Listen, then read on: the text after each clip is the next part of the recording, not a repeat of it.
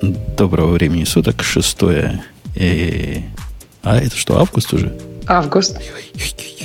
Как время-то летит. 6 августа 2016 года, подкаст выходного дня Радио-Т, выпуск первый в этом месяце, поэтому я и вспомнить не мог. Состав половины, но качественный. Во-первых, лучшая четвертина с нами, а во-вторых, один из отсутствующих отцов вернулся. Короче, мы сейчас с тобой, Ксюша, зажгем. Да, без отцов было очень тяжело зажигать. Это, но мы старались. Это называется безотцовщина. Мне только что написал Рио 2016, говорит, Радио Ти, Рио 2016 ждет вас. Мы прямо сейчас не поедем на это Рио и купаться в грязных реках. Но к следующему выпуску пошлем своего человека. Пока у нас есть DigitalOcean, который скажет свое веское слово, а после этого мы, как обычно, начнем наши разрешенные разговоры. Это шоу создано при поддержке DigitalOcean. DigitalOcean – провайдер доступного облачного хостинга. Всего за 55 секунд и $5 в месяц вы можете создать свой облачный сервер в одном из дата-центров, расположенных в Нью-Йорке, Сан-Франциско, Амстердаме и Сингапуре, и управлять им с помощью простой, интуитивно понятной панели управления или воспользоваться мощностью API. Начните прямо сейчас. Введите промокод RADIO-T при регистрации и получите $10 бонуса на аккаунт. Окей.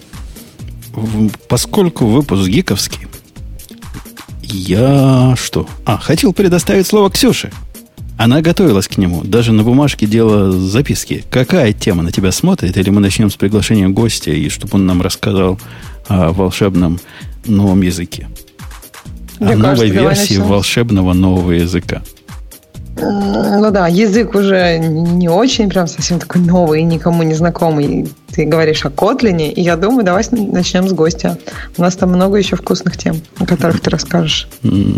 Что это за стрелка? Переводство стрелок. Руслан, не молчи. Привет. Говори громко, активно. Тут это не тот случай, когда ты заходишь к Грею и Ксюша в гости. Тут надо активно, понимаешь? Активно. Давай активно скажи привет. Всем привет. Вот чувствуется моща. Ты был в прошлый раз, когда эти бездельники без меня покемонов обсуждали? Или ты новенький? Уже был один раз. Уже опытный подкастер.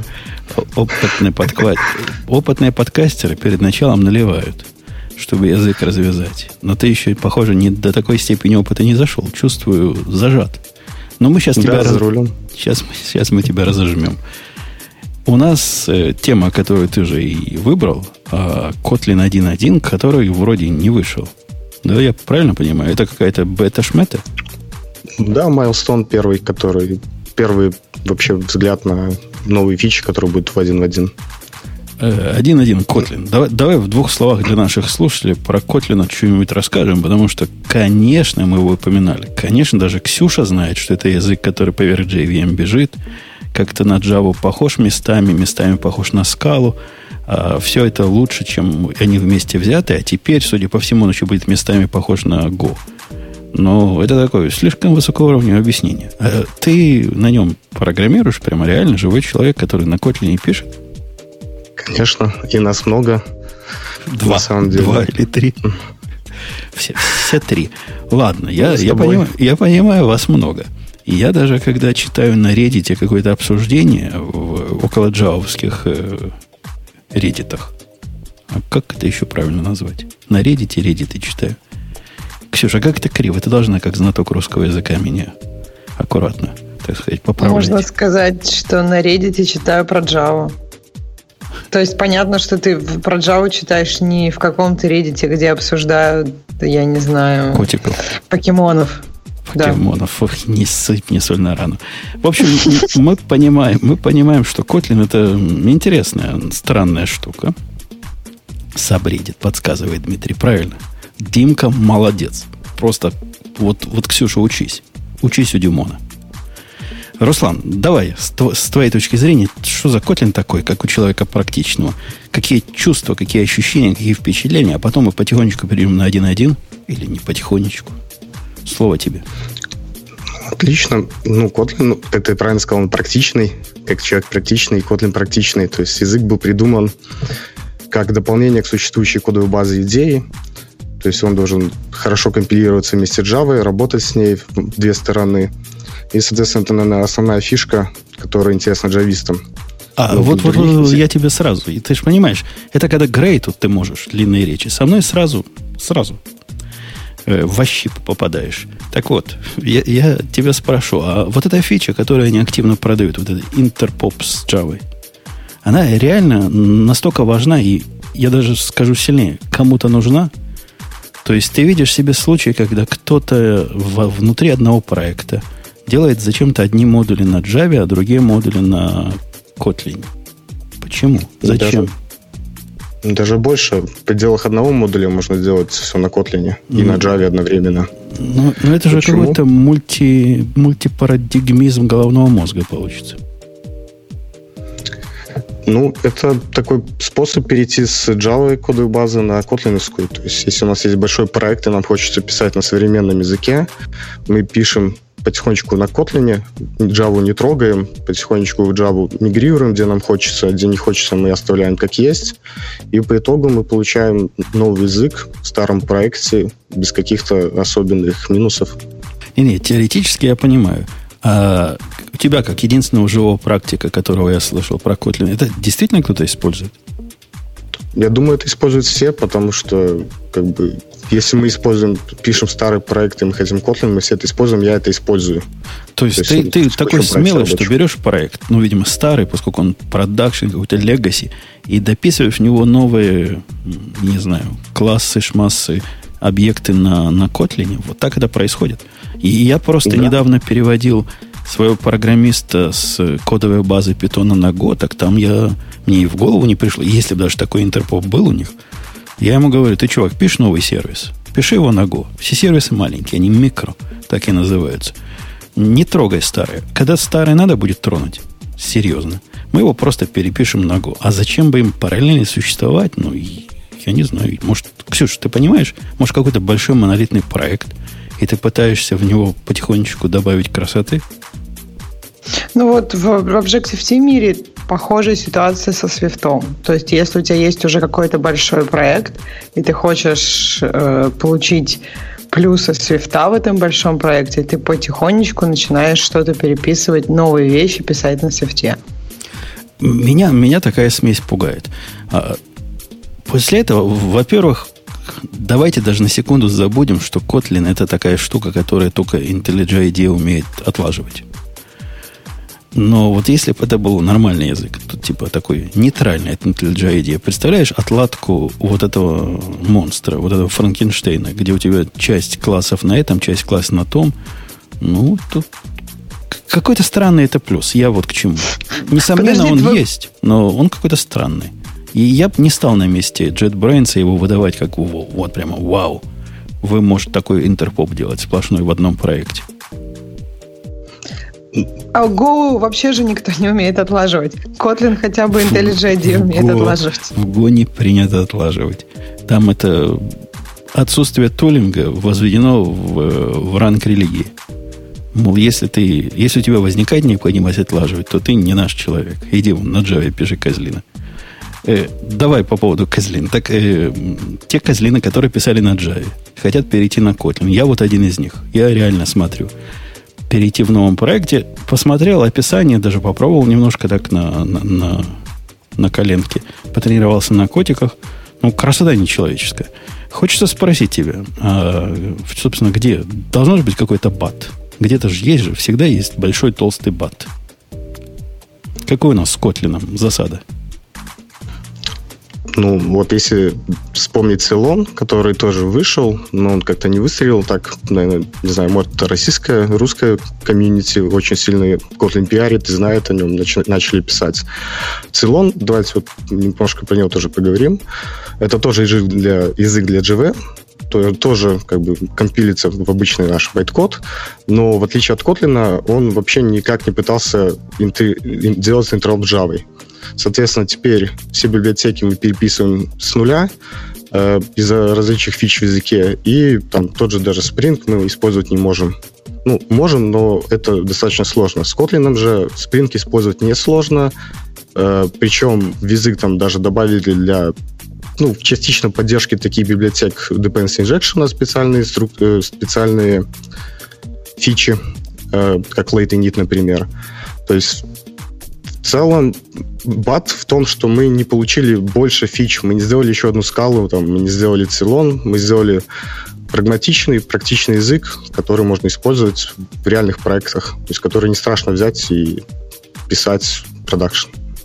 А вот не страшно. Это было, кстати, мое первое впечатление от Котлина, когда мы про него... Это слово первый раз возникло, и мы с Бобуком, помню, тут и ты, Ксюш, по-моему, было, обсуждали. Это что за слово-то такое?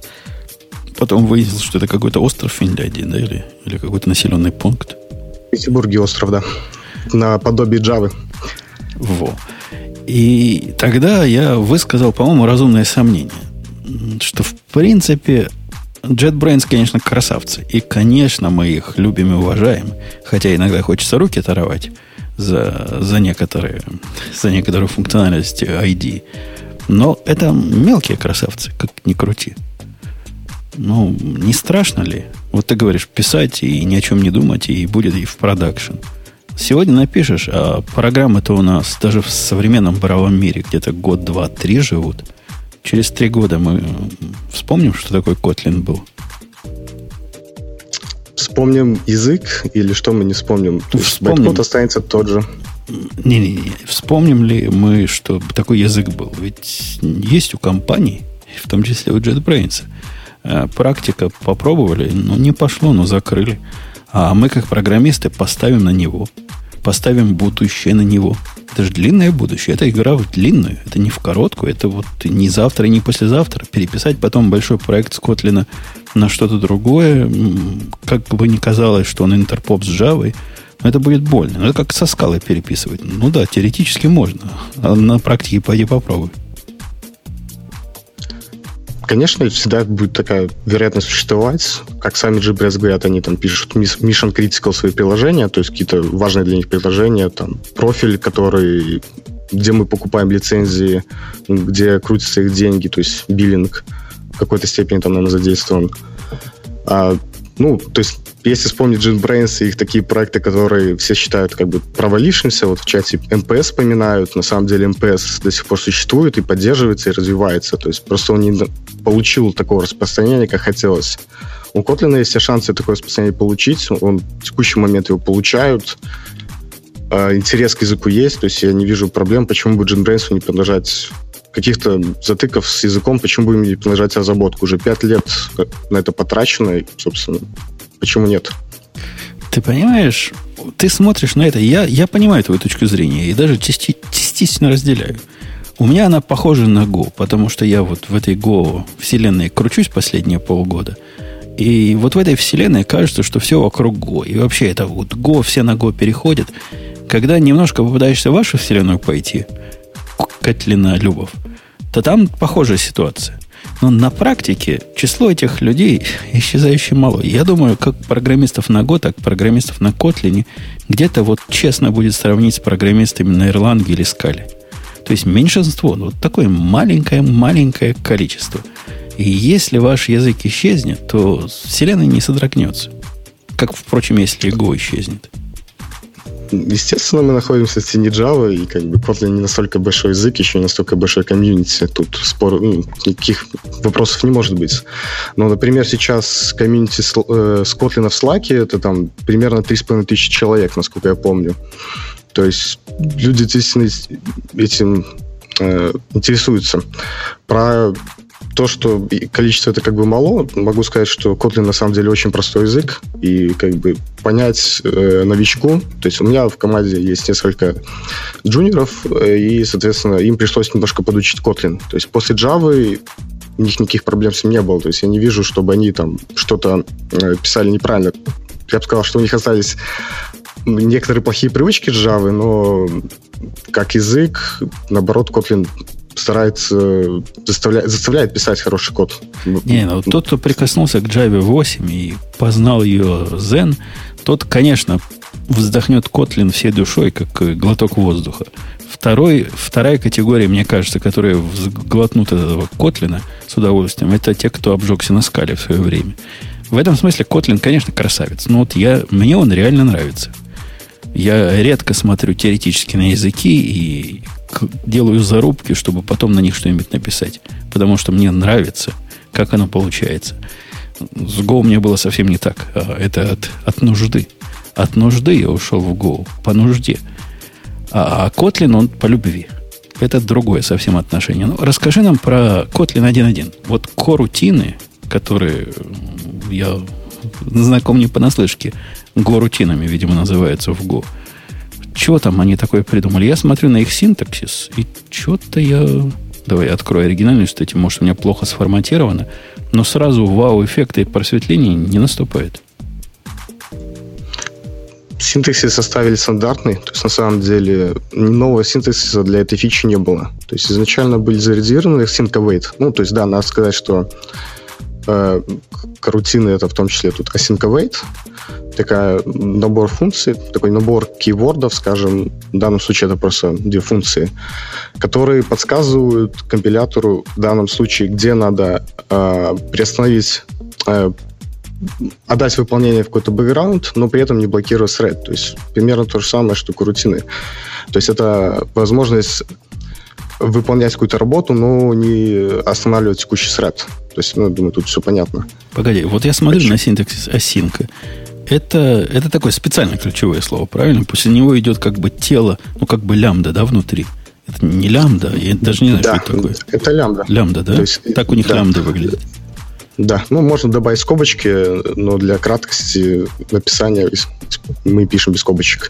Что интересно, это не ключевое слово, на самом деле, это обычная функция. То есть изначально были зарезервированы эти два слова async-await, но на текущий момент дизайнер языка, то есть Андрей Береслов и там команда Котлина, видимо, остановились на том, что они не будут использовать это ключевое слово, а просто у компилятора будет особое знание этой функции, скорее, которая будет находиться в стандартной библиотеке.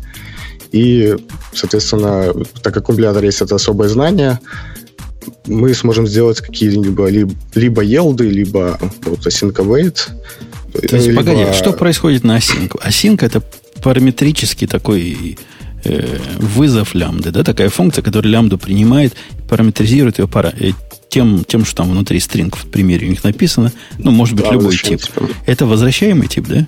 Что это вообще? Да, это тип фьючи, то есть это параметризация фьючи, которая вернется из-за синка. То есть мы вызываем функцию, которая выглядит как... которая называется async. Внутри мы пишем какие-то вычисления.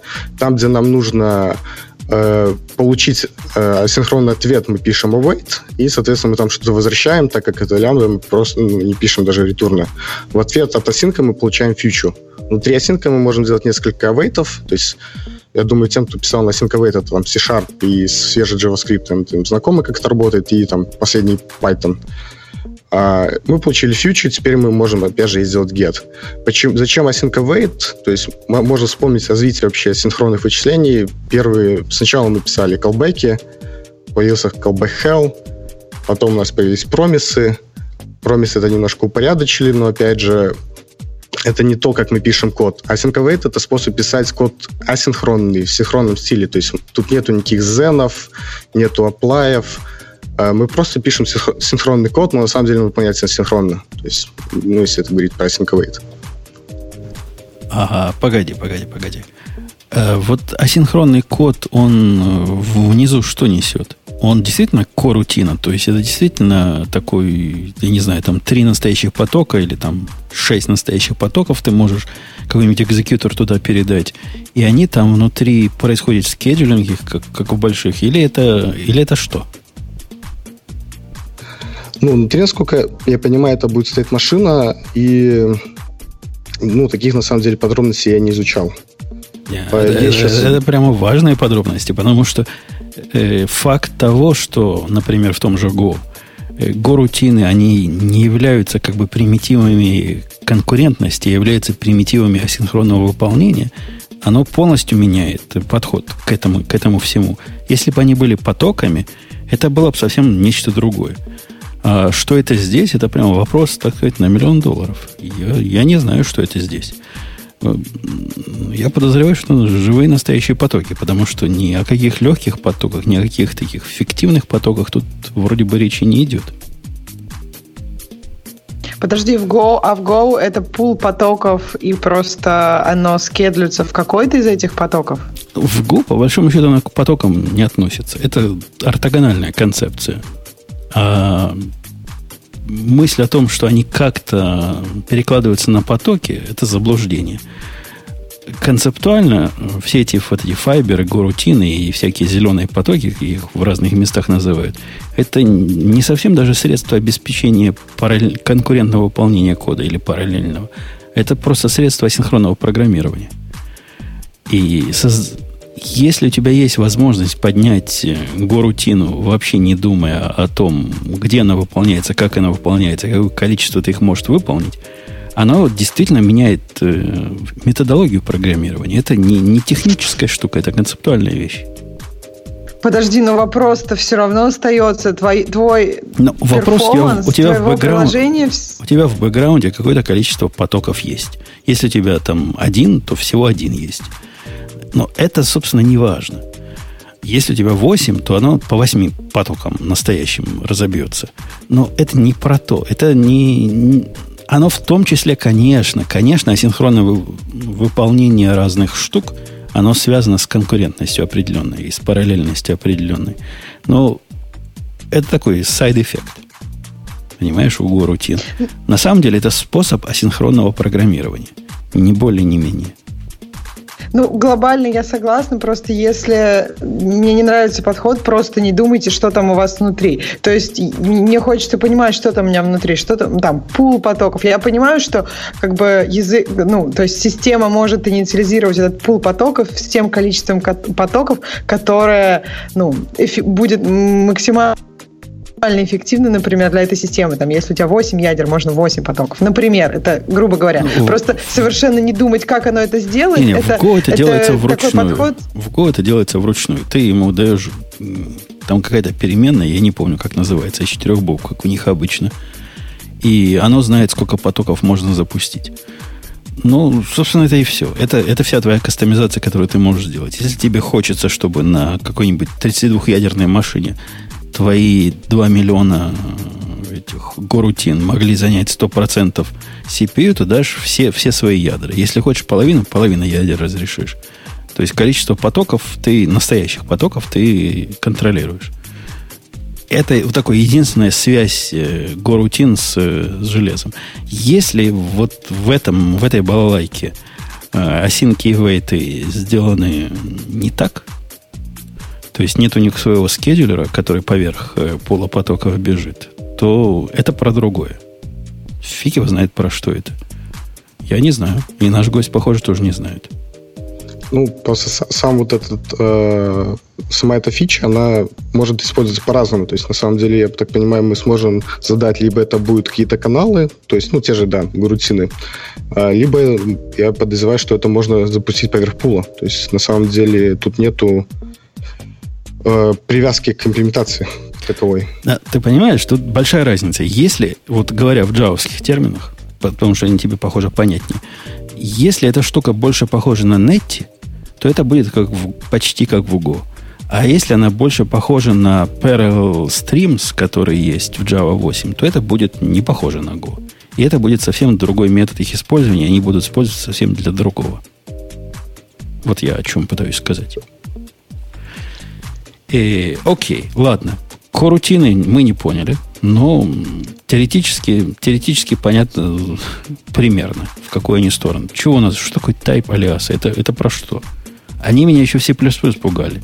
Type дефы. А тут теперь у нас такое в Java-подобном языке будет?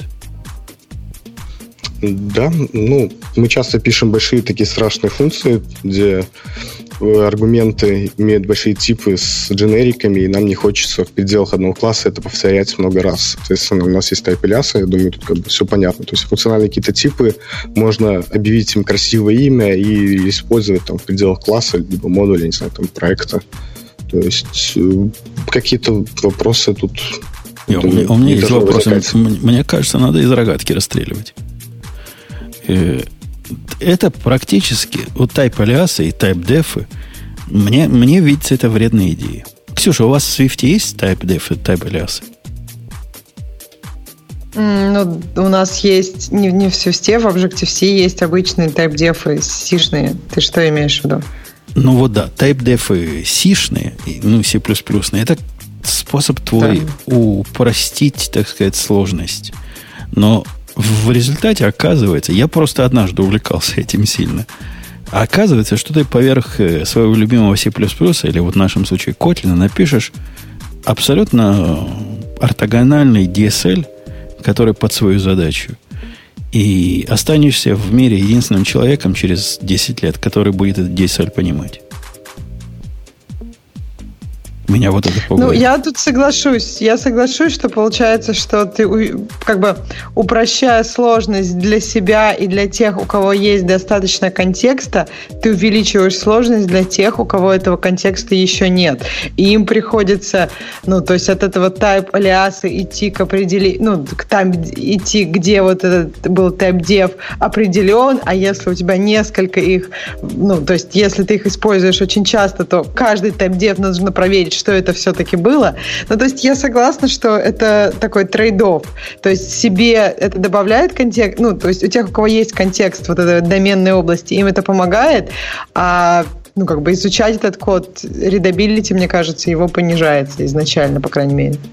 Да. А редабилити, как мы понимаем, наше все. Читать код важнее, чем его писать. Что там у них следующее? Давай остановимся тут, смотри. Если ты в Java создаешь новый интерфейс, который является functional интерфейс, да, ты же пишешь functional интерфейс для чего-то, чтобы писать там лямбды. У тебя в functional интерфейсе описан там один метод, правильно, который абстрактный, и у него есть какие-то входные аргументы, входные параметры и выходной тип. А теперь мы говорим, что вот этот вот functional интерфейс — это type alias. И теперь тебе не надо писать интерфейс, опционально его помечать аннотацией functional interface. Ну и ты просто можешь сказать, это type alias, и это будет примерно то же самое, ну, один из use cases, например. Это плохо или хорошо? Это не хуже, не лучше. Я и от функциональных интерфейсов не в большом восторге. Ну да, это примерно в эту же сторону. Я не знаю, улучшит оно что-то или нет. Ну, наверное, синтаксис будет покороче. Концептуально вселенную это не изменит. Ну, или вот если зайти в имплементацию стримов в 8-й Java, то там все кишит дженериками, и очень тяжело все это читать. Соответственно, тайп-алиасы там спасут в какой-то степени, ну, в подобных ситуациях и помогут увеличить редабилити действительно. Потому что там без вот этих огромных дженериков никак не обойтись, без огромных определений. Тут понятный трейд-офф. Ты меняешь более-менее понятную прямую линию восприятия своего кода. Когда ты смотришь даже на сложный какой-нибудь стрим, конвейер свой, не знаю, называют ли их конвейерами, у тебя там мэпы, фильтры, флэт-мэпы, потом редюсы, и для упрощения, так сказать, для красоты вводишь дополнительные user-defined типы туда, то действительно оно элегантно выглядит.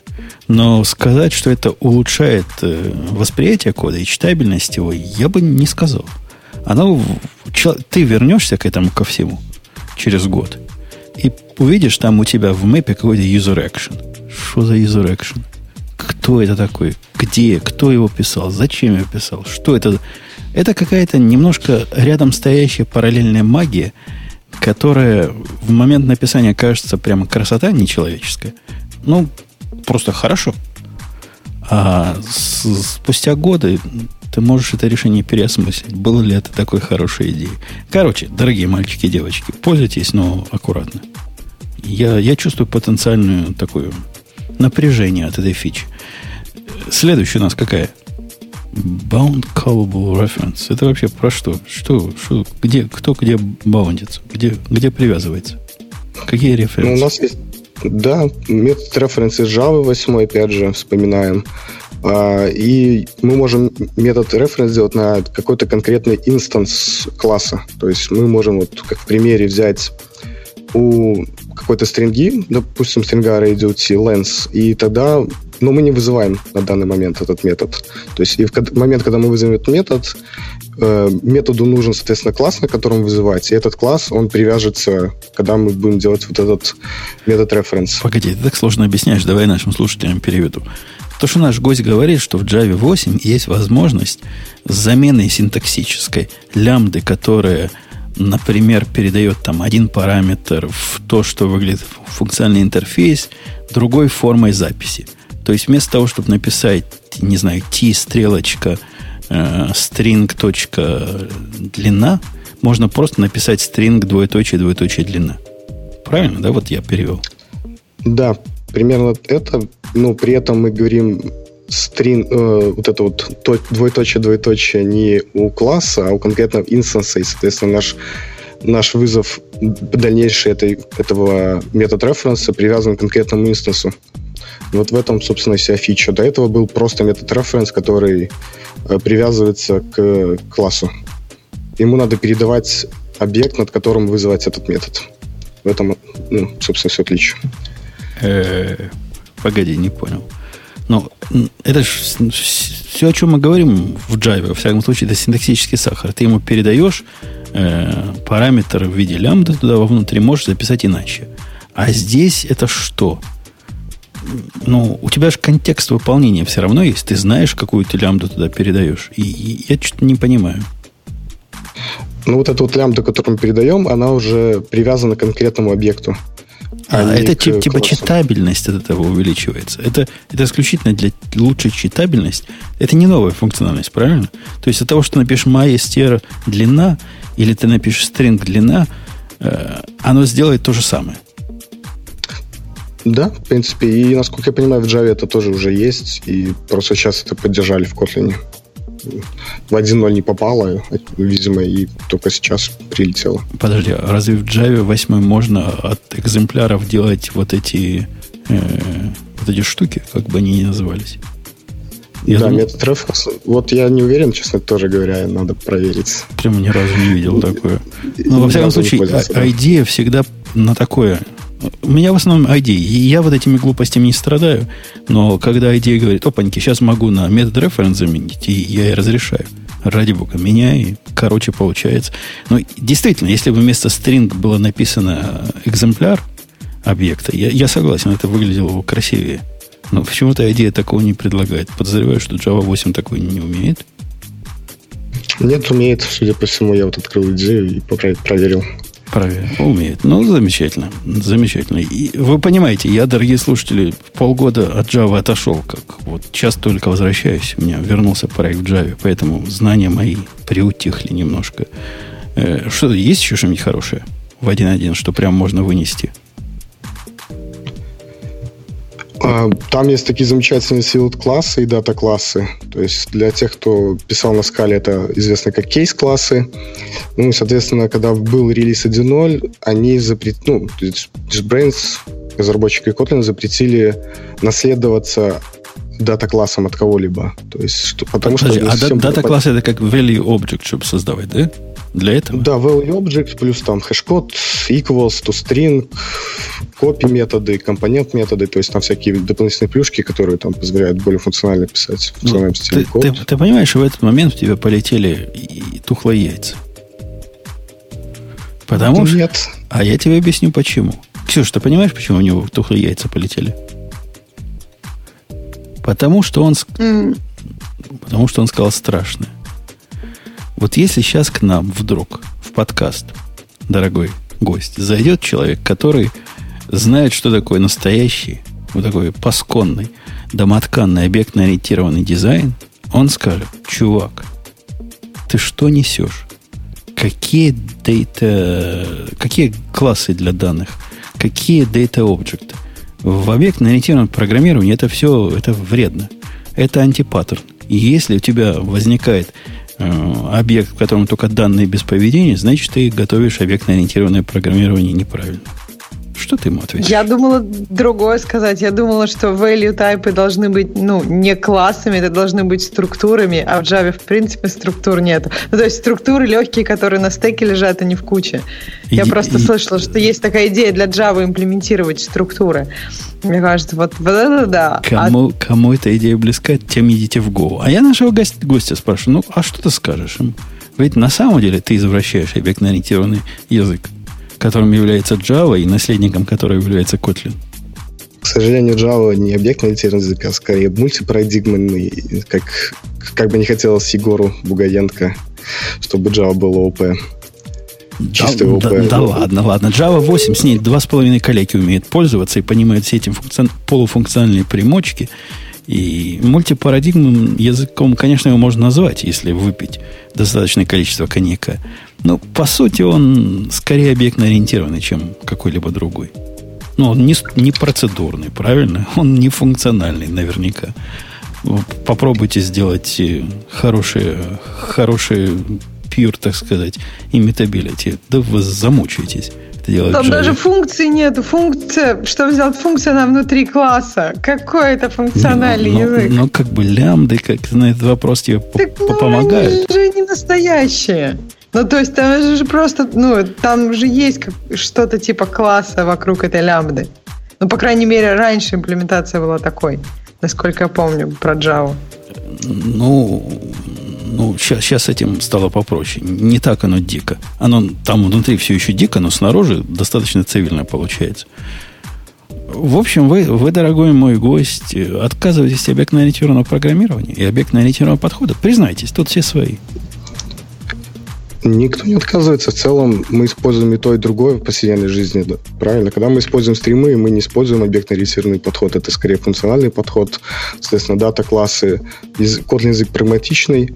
И дата-классы – это действительно полезная вещь, когда нам не хочется писать те же хэшкод equals. Ну, конечно, у него есть там и более продвинутое использование, но для всех как бы это... Такой удобный инструмент. Не писать много кода, писать мало кода, красиво, понятно. Если с этой стороны подходить, с другой стороны, это возможность писать иммутабельные структуры. Опять же, не нужно дополнительные усилия. То есть, погоди, вот с этого места поподробнее. Иммутабельные структуры ты можешь писать, даже если внутри поля мьютабельные.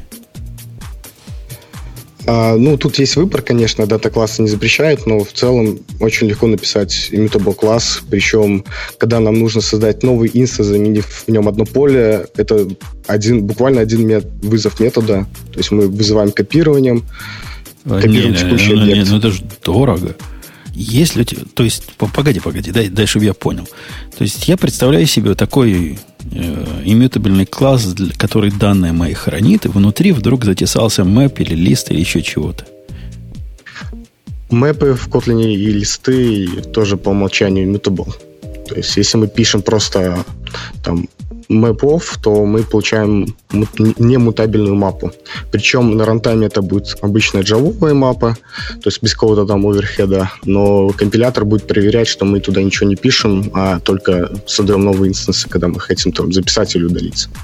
Ага, понятно. То есть как-то кривенько-косенько, но можно иммутабилити добиться. Ну, почему кривенько-косенько? Это очень... То есть с самого начала... В Kotlin хорошо со всем этим. Ну, как бы и с безопасностью, если мы уже говорим про immutability, безопасность в Kotlin есть отличные фичи. Тот же nullable, не nullable типы и всякие смарт-касты, например. Nullable, не nullable типы. Это такая на уровне компилятора реализация optional? Это не optional, оно не имеет никакого оверхеда на рантайме. Это для Ксюши будет близко, как в Свифте, такая же фича. То есть мы можем ввести тип как nullable, тогда это, допустим, string nullable, да? То есть это будет либо string, либо null. А мы можем ввести какой-то тип переменной, как просто string, и, соответственно, компилятор будет проверять, что нигде в этот string, в эту переменную, в эту константу не попадет null. Есть... Вообще это полезно. Я когда смотрел, я опять же про свои 2 копейки, на Go, в Go какое-то половинчатое решение с наллами, которые, они, похоже, Роб Пайк понимает, что null это, или nil там у них называется. Ну, в общем, вот эта штука, она не самая здоровая идея. И они пытались такое адекватное поведение этим, типа как в Objective-C у вас, Ксюша. Помнишь, у вас там от нила можно чего угодно вызвать? Ну, в Objective-C тоже есть налаблы и не налаблы. То есть, это как бы концепция, она в Swift была заинтродюшена, но для interoperability она теперь есть в Objective-C. То есть, когда ты, ну, то есть, ты определяешь, что твоя функция принимает, и налабл или не налабл, и в зависимости от этого тебя требуют проверять, прежде чем ты хочешь что-то сделать или не проверять. Ну, то есть, да, понятно, что в Objective-C можно нилу любое сообщение вызвать, но если ты, например, у тебя Objective-C++, и у тебя нил, и ты там пытаешься по указателю пойти, то у тебя все плохо закончится. Во, это я к тому, что тоже вот действительно, тут нилы у нас какие-то более-менее умные, но моя самая частая ошибка в рантайме, а я ненавижу ошибки в рантайме, это я где-то то, что Нил не инициализировал и чего-то от него вызвал. И компилятор мог бы догадаться, мог бы понять, типа как в вашем замечательном Котлине, и не дать такое сделать, и поругаться. Но нет, он разрешает мне падать. И в питоне в каком-то, прости господи, нет. А даже статистического анализа нет. Ну, то есть я понимаю, что, ну, то есть хотя бы можно какую-то толсу запустить, что она бы тебе сказала все такие места. Или ворнинги про это. Разные линтеры пытаются с той или иной степенью хитрости это покрыть, но получается, как получается, так себе получается. Попадает в продакшн, не в продакшн, до продакшна, в тесты попадает ситуации, когда ты падаешь именно на попытку, ну, по-сечному говоря, разименование Нила. И это досадно, обидно в относительно современном языке. И, окей. Чего у нас еще хорошо? Вот если продолжить про nullable, не nullable, вот про интероп именно с Java, то на самом деле там еще генерятся аннотации, наверное, известные nullable и not null. И, соответственно, IDEA, либо чекеры, такие как Finebugs, будут подсказывать при вызове из Java кода, что какой-то Kotlin метод ожидает не null. То есть, причем, ну, интероп в обе стороны. И если мы в Java коде тоже напишем эти аннотации, то Kotlin будет точно знать, что вот этот Java метод, он там возвращает такой-то, ну, nullable тип, а ожидает там не nullable тип. Нет, ну, погоди, ну, справедливости ради, такое можно без всякого Kotlin сейчас в IDE делать. И уже давно можно было делать.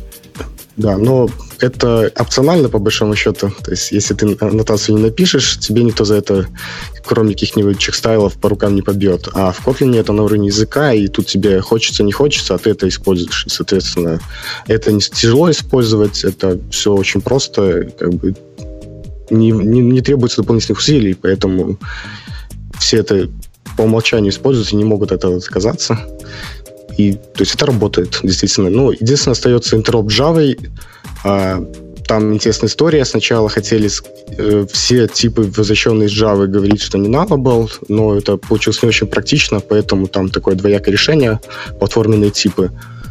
Соответственно, по умолчанию считается, что тип, который возвращен из Java, он платформенный, и это как бы и не nullable, и не nullable. Nullable и не nullable тип одновременно. И, получается, компилятор в этом месте ставит свои проверки, то есть на не null. Если мы объявили его как не nullable тип в Kotlin. То есть мы сами тут решаем, вызывают Java методы, что нам вернется. Окей. Понг, который я тут вижу в списке их what's new, скриптинг. Что, реально? На Kotlin скрипты будем писать? Самое интересное, в Gradle мы будем писать на Kotlin. Это еще хуже. То есть Gradle сам по себе это штука, которая пыталась, я не раз уже говорил, заставить меня полюбить Groovy, а теперь она будет пытаться заставить меня полюбить и Kotlin. Это изнасилование, когда вот такая любовь заставлением. Обещают хорошую поддержку IDE, там автодополнение, потому что Kotlin статически типизированный и всякие такие плюшки. Ну, может быть, потому что в последний раз, когда я пытался года 2 назад, по-моему, на Gradle перейти, но не перейти, посмотреть с Мавина, поддержка его явно такой. Как сравнить поддержку Меркуриала с поддержкой Гита? Вот в IDEA она явно была гражданином второго сорта. Но, может, для своего Kotlin они сделают ее хотя бы сравнимой с Maven. Я думаю, сделают обязательно, потому что это хороший популяризатор языка. Если вас заставят писать Gradle скрипты на Kotlin, то вам придется еще и выучить Kotlin. Главное, полюбить. Это ж не, они не просто вас выучить пытаются заставить, они пытаются вас заставить его полюбить. Вы должны его полюбить, проникнуться, и тогда вы будете писать, как эти скрипты, или как Scala заставляет свои скрипты писать. Как эта система сборки их называется? SBT. Это что же оторванные годы? Окей. Ну, в общем, понятно. Хорошая 1.1 будет. Я, кстати, дорогие слушатели, я понимаю, это может быть сложно, но все, что мы говорили, как-то замудренно. Но вообще Kotlin – это такая штука уникальная. Уникальная в том смысле, что вот такое редко бывает, что вы получили язык вместе с тулингом в одном флаконе не через 15 лет его развития, а прямо сразу. И таким похвастаться, я вам скажу, немногие могут. И пусть мои коллеги по Go-цеху кинут в меня камень, но в Go тулинг sucks. А если мы получаем язык новый, относительно лаконичный, относительно современный, и при этом сохраняем все свои радости, ID, которые разрабатывались последние 15 лет, то это, я вам скажу, дорогие, дорогого стоит. Ксюш, ты согласна? У вас-то тоже с тулингом все непросто. Вот ваш этот самый, ваш, как называется ваша хренька? Xcode, да? Xcode ругает, только коллега не ругает. Ну, подожди, это все, как бы, давайте сравнивать яблоки с яблоками. То есть, если мы сравниваем тулинг под iOS и тулинг под Android, в iOS все шикарно. Ну, то есть, у нас есть очень хороший симулятор, у нас есть хороший дебаг. Ты можешь, например, native там, C++ код дебажить из того же Xcode. Android-программистам вот эти перечисленные штуки очень тяжело даются. То есть, тулинг вообще Objective-C и Java, да, Java IDEA, она просто прекрасна. IDEA пишут на App-коде, не? Да, они пишут и на ID, и на App-коде, и есть от Google, Android Studio, но все вот это, во-первых, там нет хорошего, симулятор, эмулятор, есть разные решения, но все они одинаково очень плохо выдружаются. Ну, то есть, это непросто. Это первое. Второе, если у тебя есть какой-то native код в твоем Android-приложении, то ты дебажишь его отдельно. Это два разные процесса. Java процесс и native код процесс. То есть дебажить в двух процессах, согласись, один и тот же код, это не очень удобно. И очень много разных вот таких моментов. Конечно, не каждому Android-программисту нужен native код. Но если мы говорим о каких-то более-менее серьезных приложениях, то... если ты хочешь, например, какой-то иметь кросс-платформенный код, я не знаю, например, какую-нибудь network-библиотеку, это сразу идет C++. В общем, есть свои проблемы. Тулинг Xcode я бы не назвала плохим. Тулинг Xcode, я бы сказала, отвечает на вопросы, которые перед ним ставятся. То есть, конечно, там нет вкусных фич рефакторинга. У Xcode там, например, нет экстракт метод. Да, надо ручками заэкстрактить метод. Может быть, я как бы, в принципе, я понимаю довод людей, которые говорят, у вас нет простого экстракта метода, это вас не помогает правильно рефакторить код. Я согласна. А вы говорите, мы грэпом все и сэдом делаем. Да нет, почему есть там rename метод? Вот вещи, которые действительно тебе нужны, они есть, которые... то есть rename метод, мне кажется, достаточно важная штука, потому что идти, грепом делать, это не так уж удобно. А экстракт метод, можно самому заэкстрактить. То есть это, мне кажется, несколько... Вообще, Занька, я вот как ты был. Да фига нам тулинг, мы в основном-то думаем, правильно? Но нам надо чего? Чтобы можно было в одну кнопку откомпилировать, запустить, а там разберемся. Пожив полгода в редакторе для программирования, я так и понял, что вот прямо тулинг трудно переоценить. И правильно IDEA, чтобы не говорили любители Вимов и Максов, это дорогого стоит. Это стоит настолько дорогого, что может стать причиной выбора того или иного языка. У меня на это есть очень такое практичное мнение. То есть какой-то вот такой трэш-холд, до которого тулинг тебе просто мешает, отсутствие тулинга тебе мешает работать. Для меня, например, это дебаг. Если я не могу дебажить, да, я могу дебажить принтами. И я делала это иногда. Но вот нормальный дебаггер, в котором можно посмотреть, что у тебя лежит внутри всех объектов, и то есть там с нормальными... посмотреть, что у тебя объект из себя представляет. Это иногда очень сильно может ускорить решение проблемы. То есть какие-то вот такие вещи. Автокомплит, наверное. Без автокомплита это действительно замедляет твою работу. Какие-то банальные подсказки, вот как с налабилити, даже ворнингами. То есть какие-то банальные ворнинги от компилятора, которые ты можешь сразу исправить и которые могут потом у тебя стоить проблем.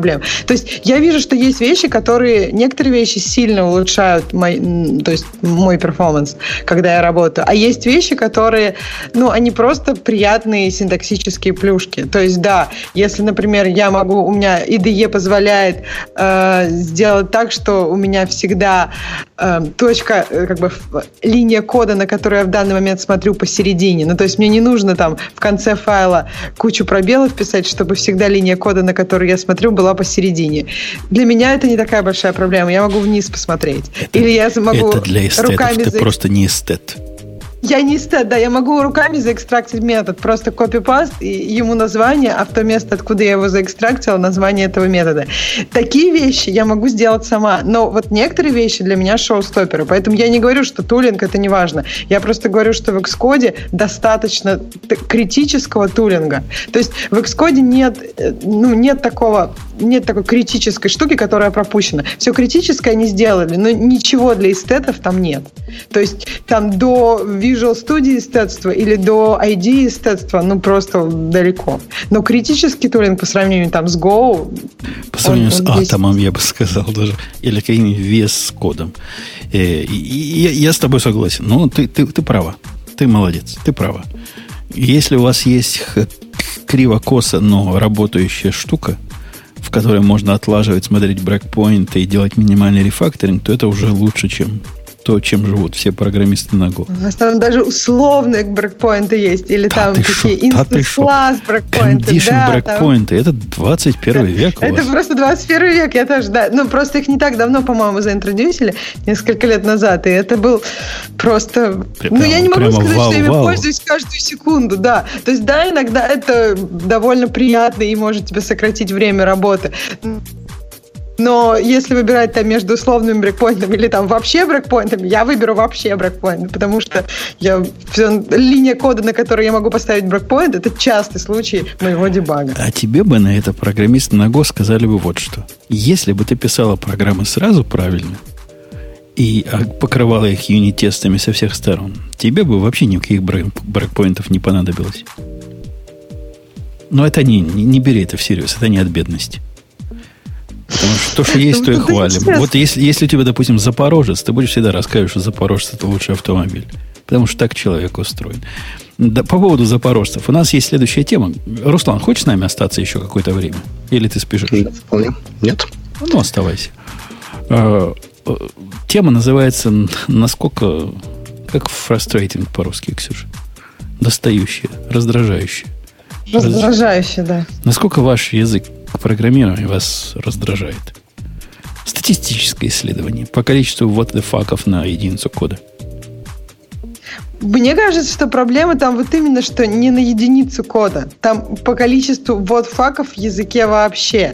И он не считает line per code, потому что, судя по его статистике, у него самый раздражающий язык, это получается VimL, а мне кажется, что это просто такой это черта комьюнити. Люди, которые пишут на VimL, это люди, которые пишут плагины к Vim, они просто, видимо, очень суровые. Они просто, видимо, так разговаривают. То есть все комменты, которые они могут написать, они пишут в таком ключе.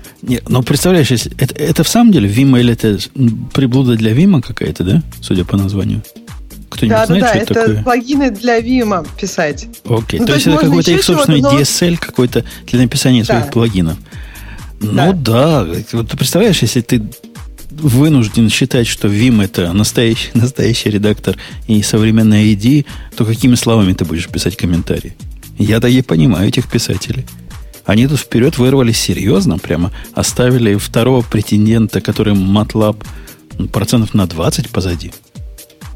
Мне еще кажется, что вот эти вот те, которые на VimLab пишут, на VimL пишут, они, скорее всего, пересекаются, наверное, с Haskell сообществом. То есть это просто те же люди. То есть они суровые, они комменты свои пишут просто в таком ключе. Но потому что как-то очень странно, что VimL настолько вырвался вперед. Просто у него там... А может, это новички, наоборот. Вот они берут какой-нибудь на VimL плагин, или что там они пишут на VimL на этом... И пишут, что это фигня такая, что я читаю. Ничего не могу понять. И оставляет свой грязный комментарий, потому что тупица и не может вникнуть в зен Вима.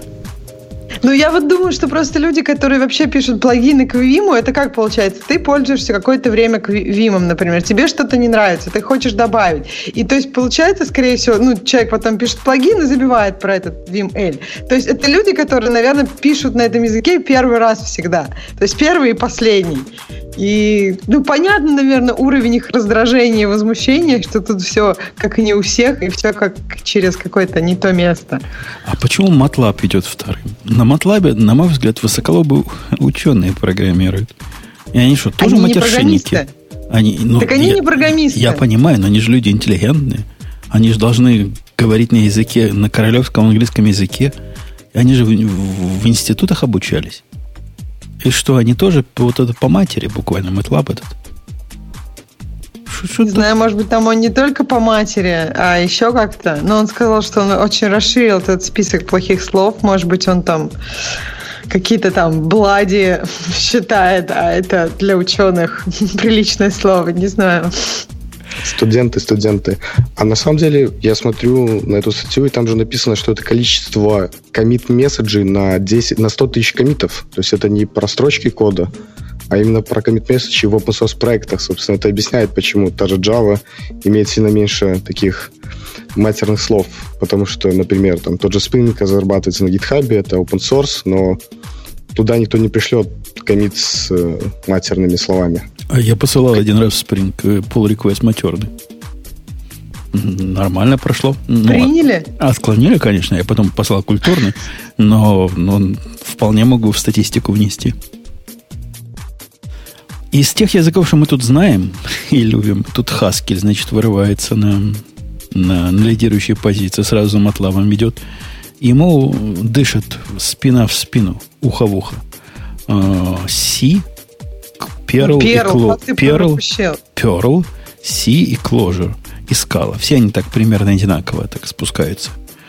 И меня удивляет, что у C вот эти вот факи по сравнению со Scala несколько выше. Это какая-то удивительная аномалия.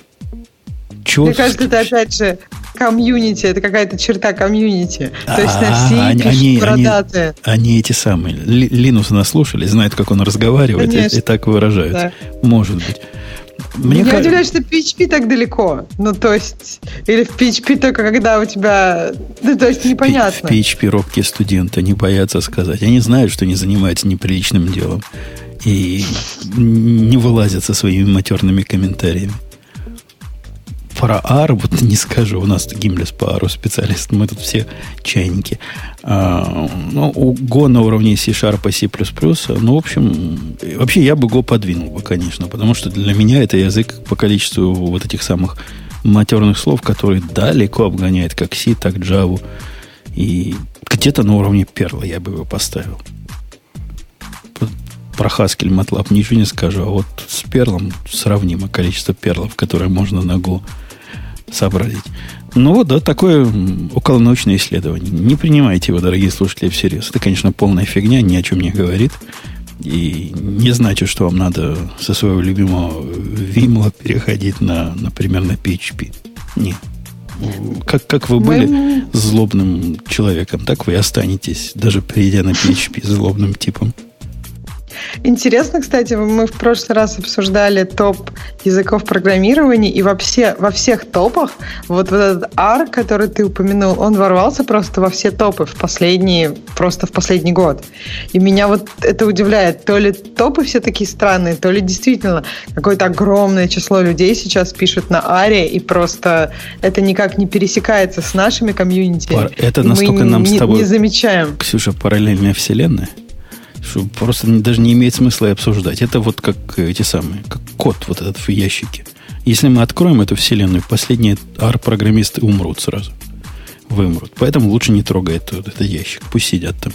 Мы пока не знаем, жива она или нет. Окей. У нас... Я обещал в твиттерах. В твиттерах обещал рассказать о тему, которая свяжет из жизни. История жизни, которая связывает обработку ошибок, котиков и руки над одеялом. Руками над одеялом я, честно говоря, Бобука зазывал. Это же такой волшебный вызов практически. Ты знаешь, Ксюша, руки над одеялом, да? В пионерском лагере. Девочкам такое не говорят. Конечно. А мальчикам ходят. Я не знаю, я слышала руки над одеялом только от Бобука. Ну, то есть я понимала смысл. Это реальный лозунг, который ходят пионер-вожатые, и мальчикам говорят в пионерском лагере. Чтоб не-не-не. Не-не-не, понимаешь? А какая... Ну, то есть пионер-вожатый всю ночь, что ли, ходит и просит это сделать? Я только не понимаю. Перед засыпанием. То есть во время... Перед засыпанием. Видимо, это правильный момент. Это тонкая тема, но о чем я хотел сказать вам вот о чем. Я в отпуске скучал же, и от этого смотрел, что происходит на работе, и писал разные гнусные тикеты. Когда у меня времени много, моя степень гнусности возрастает до неимоверности, вы не поверите. Насколько гнусным может быть умпутун, терроризируя своих программистов. Написал я программисту своему любимому тикет о том, что, чувак, у нас тут твоя программа на днях тихонечко продолжила и не упала, а данные не получила. И, просмотрев программу, написал ему гневный тикет размером, я вот сейчас на него смотрю, который называется Inconsistent and Incomplete Errors Handling. И прямо я ему, по строкам написал. Такая строка 17 там-то. Ты делаешь там какой-нибудь time parse in location и игнорируешь ошибку. Здесь ты делаешь какую-то фигню, игнорируешь ошибку там, передачи в канал. Или взяние из канала. Я не помню, что там было. Длинный-длинный такой комментарий. Образовательный.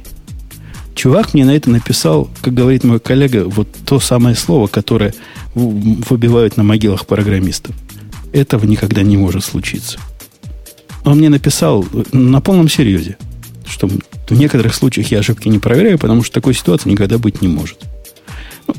Вы понимаете, насколько это меня подвигнуло написать еще более длинный комментарий.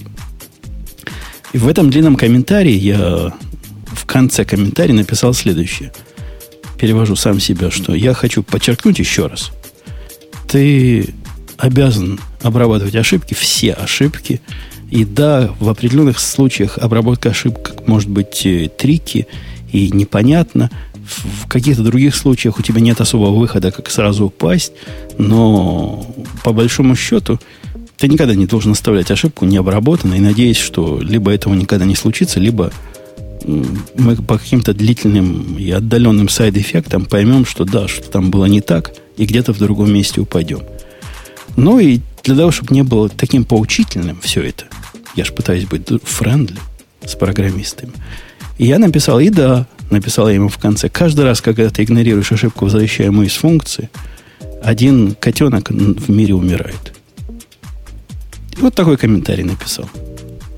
Ксюша, догадайся, какой вопрос мне задал программист? Про котенка? Он говорит, ты какого котенка имел в виду? Я, говорит, не понял. Все понял, вот про кота не понял. Про кота не понял. Конкретно про кота не понял. Я ему говорю, слушай, а у меня есть вот контрвопрос тут.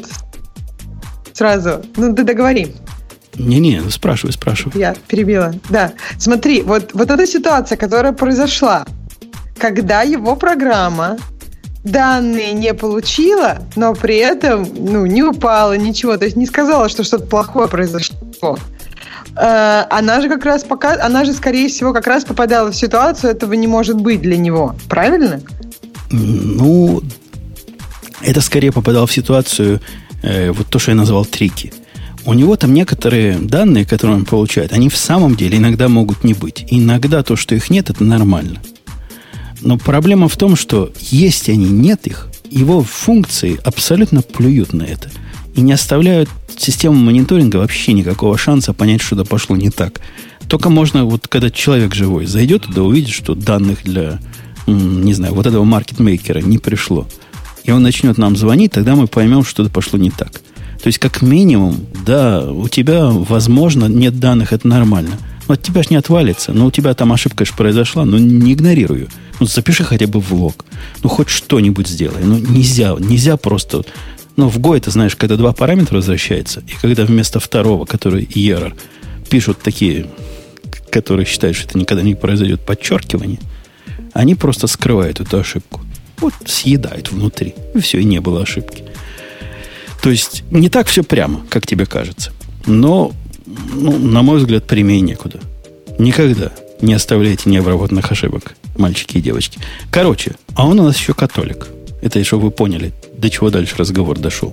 Прям такой реальный католик, тот самый, о котором я в другом подкасте рассказывал, что тот, что меня спросил, мол, у нас тут Пасха, тут скоро. Конечно, говорит, тебе это не важно, конечно, ты этого не понимаешь, но вот я буду, значит, у меня будут выходные.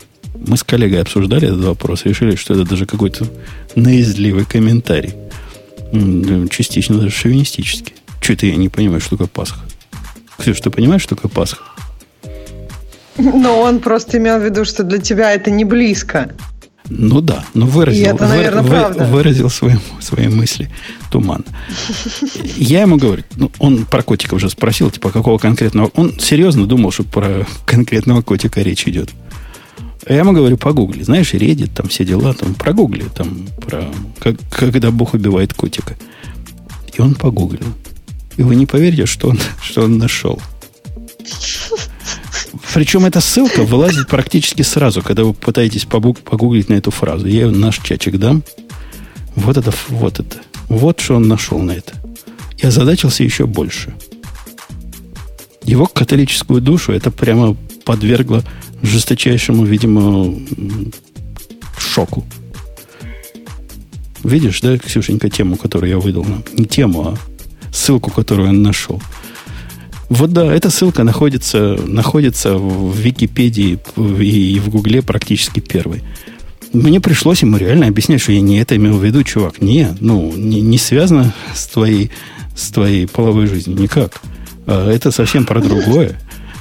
Я только нашла. У меня просто, когда я погуглила, у меня там было что-то, когда ты публикуешь какой-то вдохновенный пост «Бог убивает котика». Но я так понимаю, что картинок таких очень много, и да, разные на них есть варианты. Мне кажется, теперь про котика он все запомнил. Я смогу второй раз эту фразу использовать без опасения вызвать сотрясение его тонкой католической души.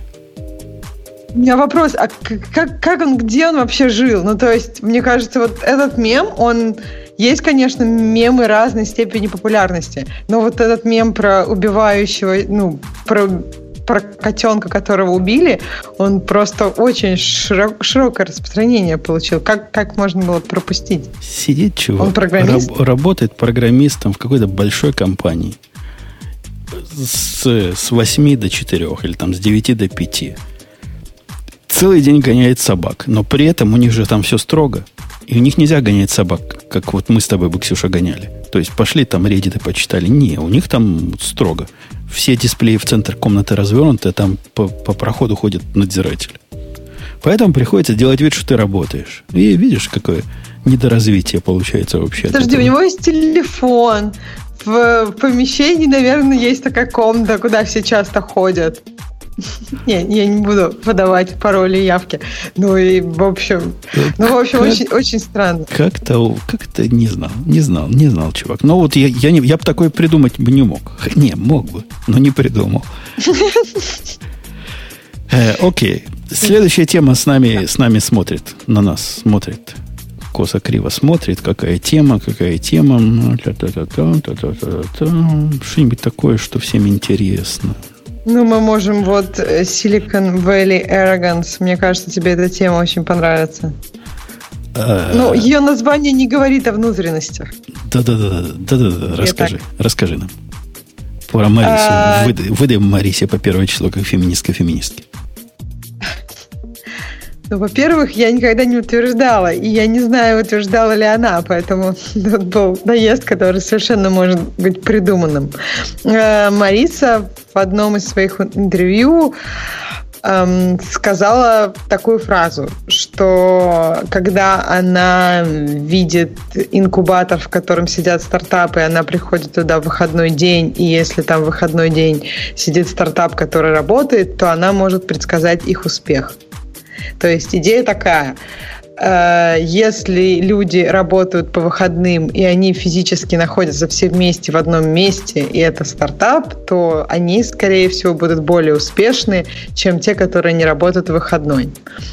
Автор статьи утверждает, что Мариса просто не права во всем, потому что она слишком много работает, а ему нравится проводить время с детьми, и он счастливый человек. То есть, коротко, суть статьи такая. Но там есть еще некоторые детали. Мне кажется, это совершенно возмутительно есть с Марисой. Я бы возмутился не по поводу вот этого life-work balance, о котором чувак говорит. Типа балансирование между работой и жизнью. Балансирование. Я думаю, что ты не перевел. Чего-чего? Ну, то есть балансирование между работой и жизнью, я не думаю, что по-русски звучит как-то... по-русски. То есть это время, которое ты тратишь, выбор между временем, которое ты тратишь на работу, и время, которое ты тратишь на все нерабочие дела и общение с близкими. Да. Наверное, по-русски нет. Вот ну, если баланс, есть емкая фраза, не балансирование, а баланс. Скажем, да, баланс между этими. Нам и вам, дорогие слушатели, я уверен, 80% это проблема, кажется, надуманной. Какой баланс? Работать надо все время. Потому что нам это нравится делать. Я бы за это не пенал. Я бы ее пенал за другое. Когда начальник, она ж не программист. Вы понимаете, когда программист такой несет, то ради бога. Вот Ксюша бы такой сказал, Руслан бы такой сказал, я бы сказал, ну, красавцы, любите свое дело. А когда Мариса такой несет, то это пугает. Это, на мой взгляд, это худший вид начальника, который считает, что работа программиста экстенсивна.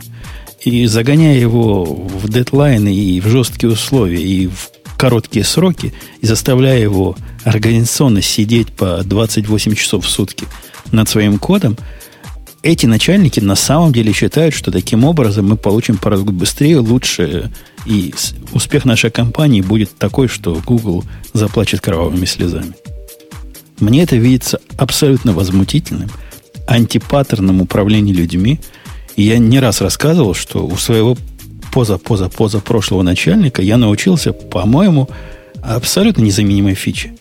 Не напрягать людей без необходимости, не создавать эту необходимость искусственно, а если ты их напряг, то 33 раза им объяснить, почему ты их напряг и почему в воскресенье вместо того, чтобы сидеть со своими детьми, они занимаются вот выкатыванием проекта, 33 раза извиниться, похвалить и потом повезти в ресторан. Вот я вот такой начальник, Ксюша, не поверишь.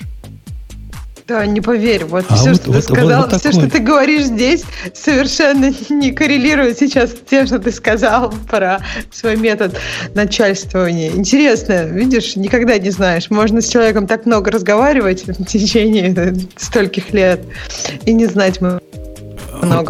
Мне кажется, Мариса просто могла иметь в виду, что для стартапа это важно концентрироваться на своей задаче. То есть, я думаю, даже тут есть немножко разница, когда ты стартап и когда у тебя есть какой-то определенный дедлайн, который все знают. Ну, то есть, все знают дедлайн, что вот нам нужно что-то показать, например, чтобы получить первый раунд инвестиций. Да, не о том это все. Ну, понятно, человек... Я работаю в стартапе. И объясняю как-то, не помню, кому я объяснял недавно, что такое работа в стартапе или в маленькой компании. Это вот если ты не наработаешь, ты завтра не покушаешь. И это буквально настолько прямо. Подожди, но у вас не стартап. Вы стартап все-таки это когда... Ну, когда ты за деньги инвесторов живешь. Да, то есть, ну, как... Да какая разница? Это еще хуже. Стартап как-то проедает чужие деньги. И это несколько снижает даже давление. Потому что, когда он закроет этот стартап, когда им кушать нечего станет, когда они не смогут следующий раунд свой прокрутить. Ну, подожди, по идее, идея стартапа — это не закрыться. Идея стартапа — это стать как бы большими. То есть у вас нет задачи вырасти быстро и широко. Есть задача. Есть такая мечта. Просто стартап на самофинансирование. Никакой разницы, если у тебя деньги инвесторов или тратишь ты свои деньги на это. Разница есть. Смотри, если ты берешь деньги инвесторов, у тебя есть потенциальная возможность вырасти очень сильно. А у вас ставка на стабильность и на, то есть как бы на самоокупаемость и стабильность. Вы хотите вырасти, но ваш рост вы хотите, чтобы был эволюционным, когда вы сами выделяете деньги себе на рост. Мне не кажется, что это как-то связано с определением стартапа. Может как-то связано, но суть-то не в этом. А суть в том, что когда твой труд вливается в труд твоей республики неопосредованно, не так, как я работал в корпорации, ты можешь там собак гонять целый день и покемонов ловить вторую половину дня. И на общий результат, как бы это активно ни работал, это вообще никак заметно не повлияет. То есть вообще заметно, незаметно, не влияет никак. Это настолько большой, это целый мир. А ты в этом мире винтик. Подожди, это может повлиять на твой проект. То есть, вот у тебя есть проект, и ты за него болеешь душой, ты хочешь его развить. И, конечно, его развитие влияет хорошо на развитие компании. Да, но это тоже очень наивное представление. Ты копаешь свой проект активно, 20 часов в сутки. 4 часа спишь. Даже Мариса, наверное, 4 часа разрешает спать. И в конце концов ты его сделал. Ты сделал вместо того, чтобы сделать его за год, который твои коллеги сделают, ты сделал его за месяц. После этого ты 11 месяцев ждешь, пока тебе придут сервера, пока техники подключат провода, и пока эти сервера доставят в нужный дата-центр. В результате весь твой пар ушел в году. Да?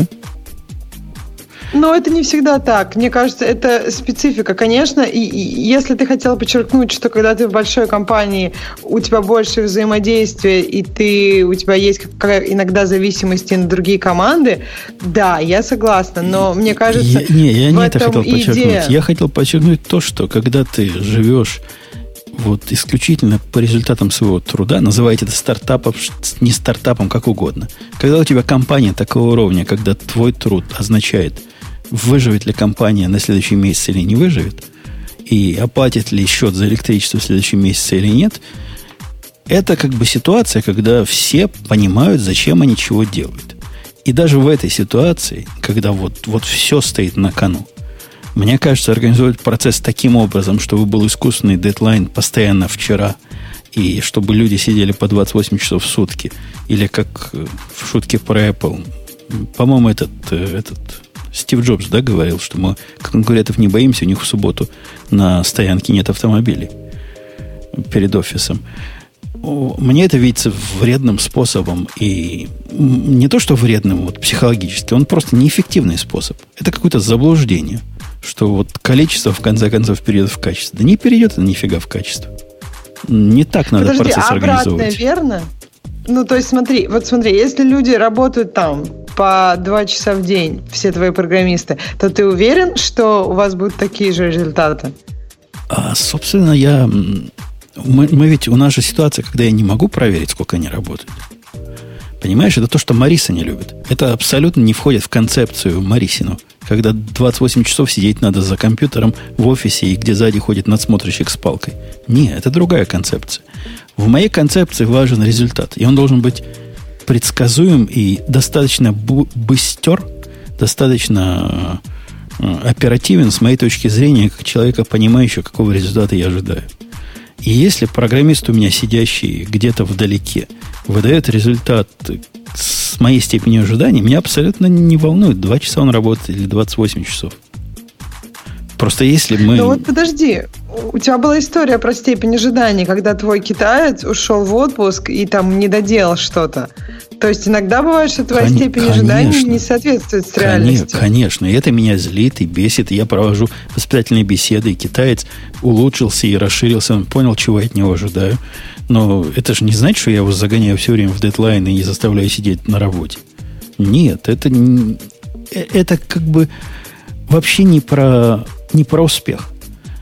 Если выходит ситуация, когда мне их надо заставлять, потому что, например, послезавтра какой-то демо. Но бывает такое, особенно в маленьких компаниях. Кто ж спорить будет? Ну, промахнулись в свое время со стимейтами. Или, не знаю, кто-то ушел в отпуск, а кто-то другой был занят чем-то другим, не смог это сделать. Ну да, всем надо навалиться, всем гуртом сделать. Дело понятное. Но это не система работы. Это аврал. Авралы должны быть авральными, если они есть. А еще лучше их избегать. Я с тобой абсолютно согласна. Единственное, что меня удивляет, что ты считаешь, что это актуально только для маленькой компании. Мне кажется, что... Ну, то есть я никогда не работала в совсем маленьких компаниях.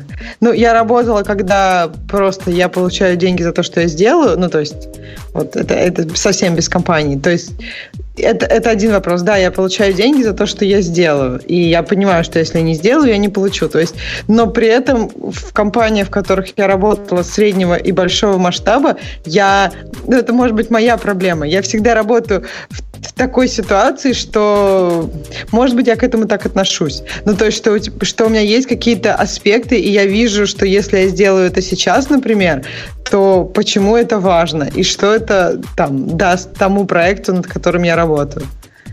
То есть это может быть актуально не только для большой компании. Мы все увлечены своим делом. Об этом же речь не идет. Тут мы подкаст не вели в свой выходной, если бы мы бы не горели на работе. Мы все горим на работе, мы все работаем дофига часов. Руслан, ты работаешь дофига часов? Ты тут не просто послушать пришел, а должен участвовать. Я работаю овер дофига часов, как правило. Но раздразнило бы тебя, если бы пришла такая Мариса и сказала, что вот это ключ к успеху. Ну, если она говорит про стартапы, причем в начальной фазе, насколько я понимаю, когда они сидят еще в бизнес-инкубаторе, там прорабатывают свои идеи, пишут прототипы, то тут, мне кажется, она права, потому что эффективность работы маленькой команды с нескольких человек повышается, если не будет вот этого вот... лишних преград между ними в виде интернета. Если они находятся в одной комнате и пишут код, могут друг с другом пообщаться, все близко, быстро. Это 16 век. То есть это те годы, когда даже не изобрели еще телеграф. Даже телефон еще не изобрели. Я с тобой бы согласился. Я не понимаю вот этой посылки, что в одной комнате сидеть надо. Но это другой вопрос. Мой вопрос-то не об этом, а о том, что она считает, что успех стартапа зависит от того, что они сидят всегда там. То есть они спят, едят и нужду справляют прямо на рабочем месте, чтобы не отходить. У них там баночки стоят сбоку. Можно я вот свои 5 копеек? Вот про то, что сидеть вместе. Смотри, если вы сидите отдельно, даже вы раз в неделю... обменивайтесь идеями лично. И то есть вот это как раз, мне кажется, индикатор того, что люди вообще такие существа, что у них от личного общения информации получается гораздо больше. То есть если мы говорим о видео, то ты убираешь там один слой, который тебе дает информацию. Если мы говорим о телефоне, ты убираешь еще один слой. Если мы говорим о тексте, ты убираешь практически все слои. Иногда там по тексту непонятно, сарказм ли это, особенно если ты разговариваешь с человеком, с которым никогда не общалась вживую. То есть просто если ты снижаешь эффективность коммуникаций вот настолько до текста, это усложняет обмен идеями. И я согласна, что можно настроить такие процессы, когда это делается раз в какое-то время, то есть раз в какой-то период, раз в неделю, а все остальное время оно, то есть оно держится на вот этой поддержке раз в неделю, и поэтому уровень коммуникации, эффективности коммуникации не снижается. Если мы говорим о том, что люди вообще друг друга никогда не видели, я верю, я видела успешные примеры такого взаимодействия. Но я думаю, что это как раз исключение, а не самый частый способ работы. Вот этого программиста, на могиле которого будет выбито, этого не могло произойти, я видел один раз. Ну, в жизни я его больше видел, но вот с тех пор, как он начал у меня работать, где-то уже сколько месяцев, 8, наверное, работает, я его один раз видел. И поверь, на степень нашей тесности наших коммуникаций это мало влияет. Он не приходит в офис к нам. Он даже про котенка не знает. Я теперь поняла, почему они не знают. А китаец наш не знает про «Звездные войны». Вообще ничего.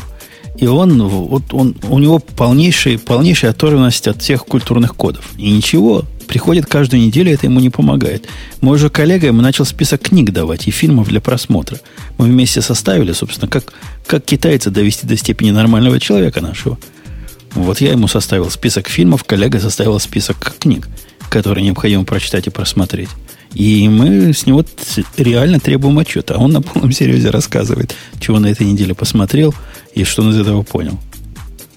Видишь, это работает. То есть, может быть, конечно, ты не увидишь это вот на примере китайца, но когда китаец встретится с другими людьми, у него уже будет багаж знаний, такой общий культурный багаж, который поможет ему взаимодействовать и обмениваться информацией. То есть, вот твой посыл основной, ты сам ему в каких-то моментах противоречишь, либо просто получается, что это, ты его понимаешь, свой посыл по-другому. Что... то есть, ты считаешь, что люди, что это... легко сделать, когда люди никогда не видятся, и при этом у них очень высокоэффективное общение. То, что мой программист не приходит к нам на работу, как сказал мой коллега, совершенно справедливо, это большой даже плюс, чем минус, потому что я бы его как-нибудь на работе убил бы. А так, поскольку я его видеть не могу, а могу только изливать свою желчь в виде тикетов, поэтому он в безопасности. Может быть, не нужно было бы, желчи было бы меньше, если бы вы поговорили. Не обязательно его убивать. Ксюшенька, Занька, я им руководил впрямую лет 10 назад. Поверь мне, нет. Давайте к следующей теме перейдем. Это хорошая философская тема, но у нас есть не менее хорошие философские темы. Например, вот эта мне статья понравилась. Я ее прочитал. А потом, даже не сколько ее я читал. Я ее на Reddit попал. Она называется «Почему мы ушли с Amazon Web Services на Google Cloud Platform?» Некий Майкл писал об этом. Статью я не читал, я читал к ней комментарии. Потом я статью прочитал. И прочитав комментарии, я вообще понял, что хипстеры захватили этот мир. Во-первых, три вещи я понял. Мир сдвинулся. То есть точно башня падает. Во-вторых, он дико упростился. А в-третьих, хипстеры просто рулят этим миром. И это грустно. Это невыносимо. Я когда читал комментарии... Там в комментариях этой статьи, к этой заметке... Вы понятно, да, о чем? Чуваки перешли с AWS на Google платформ, потому что Google платформ хороший, а AWS, так себе, срамота ходячая. Комментарии были единодушны. Собрали хипстеры и рассказывают, какой AWS сложный.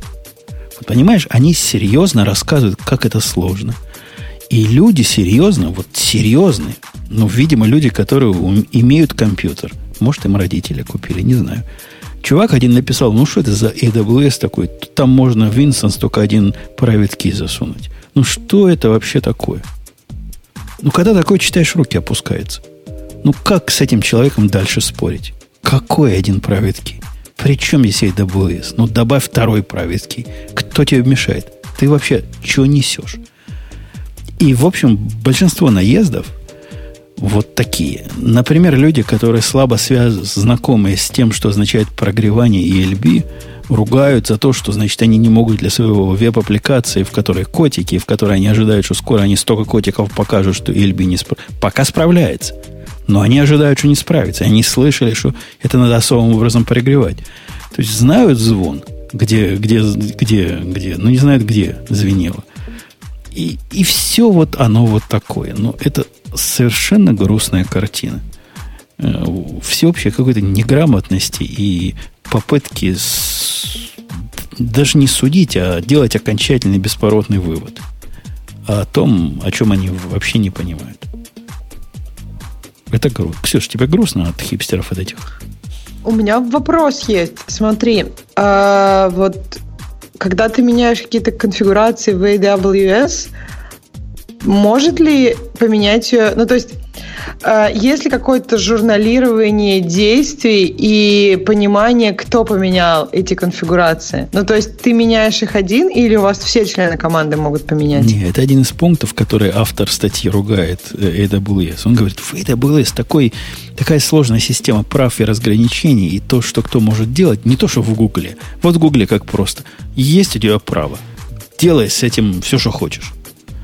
А в AWS необходимо вот эти правила, вот эти IAM policy как-то отлаживать, как-то их писать. Там, во-первых, можно логировать, отвечая на твой вопрос. Во-вторых, можно тонко очень, чрезвычайно тонко определить, что каждый может делать. В-третьих, идея о том, что обладатель доступа, не знаю, какой-то, я не знаю, как это в Гугле называется.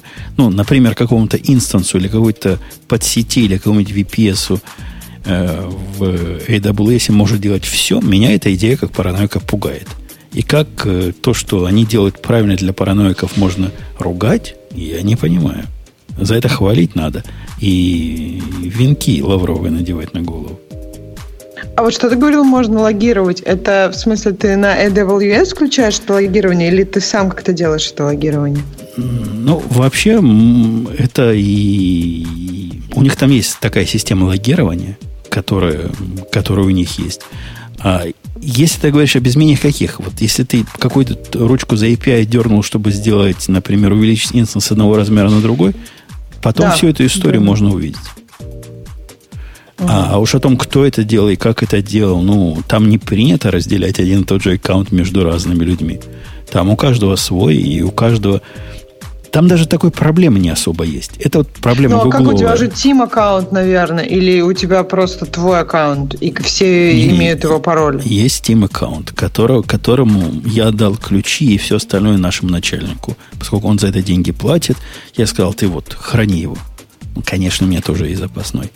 Никто из нормальных людей не заходит root-аккаунтом. Никто. У каждого свой собственный внутри этой организации. У каждого выдано прав, сколько надо прав. И все эти ключики у всех разные. И даже в пределах одного сервиса, например, S3 какой-нибудь. Ну, вот мой программист видит для S3, вот этот, о котором мы говорили, только те куски, только те бакеты, и даже те части бакетов, которые ему нужны. Он не видит ничего другого. И то, что он видит, там, где надо read-only, он read-only. И только в те места, куда его программка должна писать, он получает право. Не-не, там все это тонко, хорошо и правильно сделано. Оно действительно может показаться мудреным, но это мудреность, которая лучше воровства. Она для безопасности, она для гибкости нужна. Если автор не осилил и считает, что ему надо либо да, либо нет, такой, знаешь, флажочек, доступиться к этому или не доступиться, а там уж трава дальше не расти, то мне его искренне жаль. Далее он рассказывает о том, что я даже не понимаю, почему он так понял. А, он говорит VPC, он не понял. Ну это вообще слезы. Ну что это так? Ну что это за хипстеры такие? Руслан, ты хипстер, я тебя сразу спрошу. Может, я их ругаю, а ты тут один из них. Корный Java-программист. То есть ты наоборот их ненавидишь. Нет, на самом деле я тоже смотрю на этот список и не понимаю вообще, как он может какие-то вещи сравнивать и зачем он поменял Amazon на этот вендор-лог. Он сравнивает горячее с длинным. Говорит, Google позволяет тебе создавать простые firewall-рулсы. Молодцы. Если бы он это сравнивал с DigitalOcean, в котором нет фаервола внешне, я бы сказал, ты правильное сравнение сделал. Но с чем он его сравнивает? Он его сравнивает с VPC. VPC это вообще не про firewall rules. Такие же простые firewall rules ты можешь сделать в AWS. Но почему-то он сравнивает с VPC, которая сложная система для построения виртуальных сетей. Это называется Software Defined Network.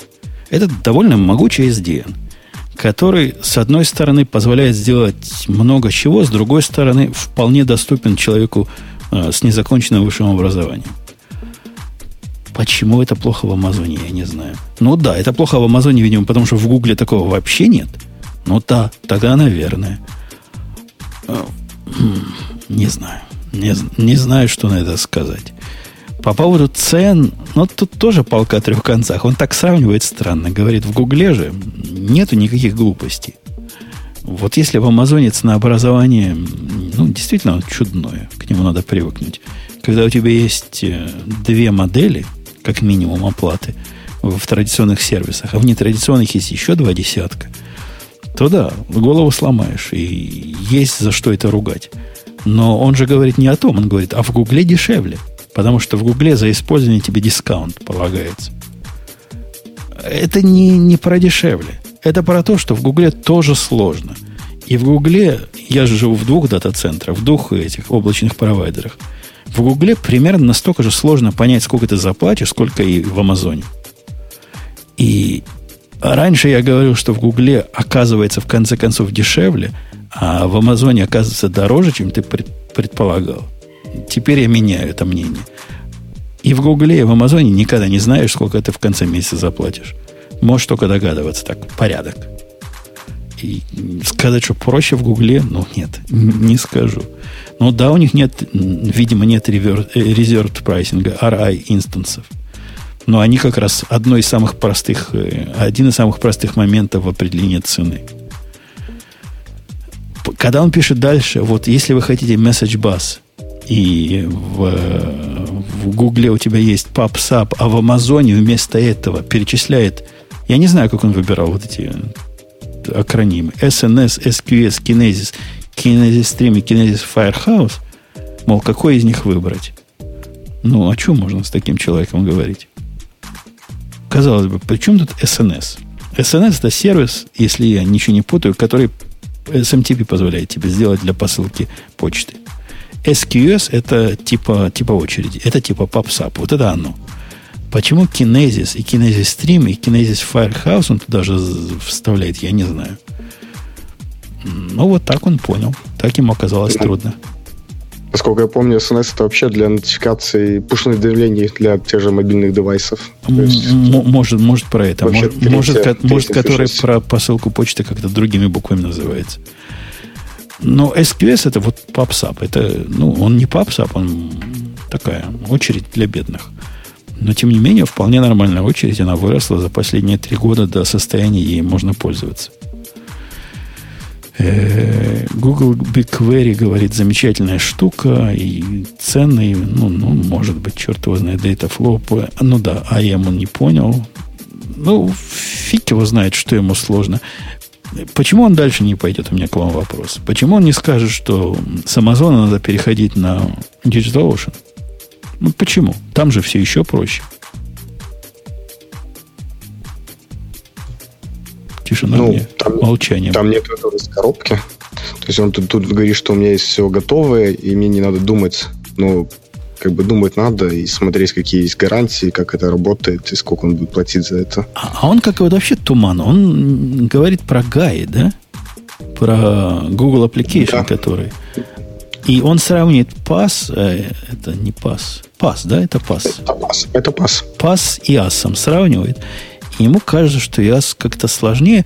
Но, в общем, чувак, ты промахнулся поездом. Этот поезд давно ушел. Поезд PASS, похоже, ушел в далекую даль. На юг ушел. А IaaS все еще рулит миром. Что-то с PASS не пошло у всех остальных людей. Ну, кроме вот автора этой статьи. Окей. Вот такой гнев. Ксюша, согласна с моей гневным высказыванием? Чувак не рубит. Ерунду несет. Зла не хватает на этих хипстеров. Может быть, это его сценарий. А про DigitalOcean он еще не узнал. Ему сейчас расскажут про DigitalOcean. Он будет писать, почему я перешел на DigitalOcean с Гугла. То есть это не значит, что это его последнее и самое главное решение на всю жизнь. А как, то есть ты сейчас и с Амазоном, и с Гуглом одновременно, да? То есть у тебя на Гугле бэкапы, если вдруг Амазон ляжет. Да. И при этом тебе Амазон больше нравится? Ну, то есть вот overall. Несомненно. Амазон вообще, на мой взгляд, нельзя сравнивать с Гуглом. Вот нельзя. Это разной весовой категории игроки. Google пытается его догнать, но это как битва Советского Союза с Америкой в погоне за нанометрами в микропроцессорах была. Когда ты делаешь, как чужие делают, И, знаешь, слой за слоем снимаешь какой-то процессор 8080, пытаясь сделать свой 580. А потом удивляешься, почему они за эти годы уже другой процессор сделали, ты все еще старый пытаешься по слоям разобрать. Вот это напоминает мне Google с Амазоном. Они, по-моему, бесконечно Google отстал. Я... Черт его знает. Google, он же Google. Никто не знает. Но мне кажется, вероятность того, что Google забьет на это дело, гораздо выше, чем они когда-то догонят Amazon. Ну, тогда у Amazon совсем конкурентов не будет. Мне кажется, что Amazon движется как раз достаточно быстро сейчас, потому что есть Azure и Google, и вот эта вот конкуренция, она, мне кажется, Amazon не позволяет останавливаться или замедляться. Я с AWS сижу давно. И даже до того, как появились разные Гуглы и Ажуры, и они и цены снижали, и новые фичи выкатывали. И сказать, что сейчас они с какой-то дикой скоростью выкатывают что-то такое новое, что прямо вау, навеянное Гуглом. Ну, после того, как война цен закончилась, действительно была пару лет назад конкретная война, видимо, у них есть мораторий, дальше так глубоко не снижать. Вот с момента наступления этого моратория ничего особенного, никакой особой конкуренции от Гугла я не ощущаю. Чтобы они сделали нечто такое, что вот Google вчера сделала, или Google сделал нечто такое, что Amazon вчера сделал. Они двигаются своими параллельными путями. Ну, наверное, для каких-то случаев Google и пойдет, хотя черт его знает. Я не понимаю, кто им пользуется. И лично я таких не знаю, скажем так. Наверное, есть, кто им пользуется, но я таких не знаю. Ну, хотя бы война цен привела, наверное, как бы... Ну да, мы выиграли процентов 50 всем, как да. Пользователи, да, от этого. Процентов да, 30, наверное, по кругу. Окей. Тема пользователей? Окей. А уже пора, да? Уже пора? Да. Уже пора? Окей, пора. Но раз пора, тогда давай, заводи шарману. Вот у нас первая тема – это очередная попытка продвинуть Vim в массы. И есть предложение, что провести опрос, сколько людей из присутствующих осилили Vim и регулярно им пользуются добровольно. Меня вот это пугает. Что значит добровольно? А у нас есть возможность опрос провести? Или у нас там что-то не работает для опроса? Ты не помнишь, как сделать? Ты прямо издеваешься надо мной? Сейчас я слушателей спрошу. Слушатели, как опрос начинать? Они помнят. Там то ли два восклицательных знака, то ли два плюсика, то ли два вопросика. Помню, два знака надо каких-то. Пусть они нам подскажут. Я тут же устрою. Вот, сейчас скажут. А про недобровольно, пока они вспоминают, как устраивать опрос, я тебе скажу, что имел в виду автор вопроса. Скажи. Заходишь ты на какой-то сервис, удаленный. Пишешь там «nano». Оно говорит «command not found». Или, как говорила, как в переводе... У меня один чувак перевел, знакомый, MS-DOS, я рассказывал Туманцу, с английского языка на русский. И он перевел «bad command to file name», «плохая команда файла».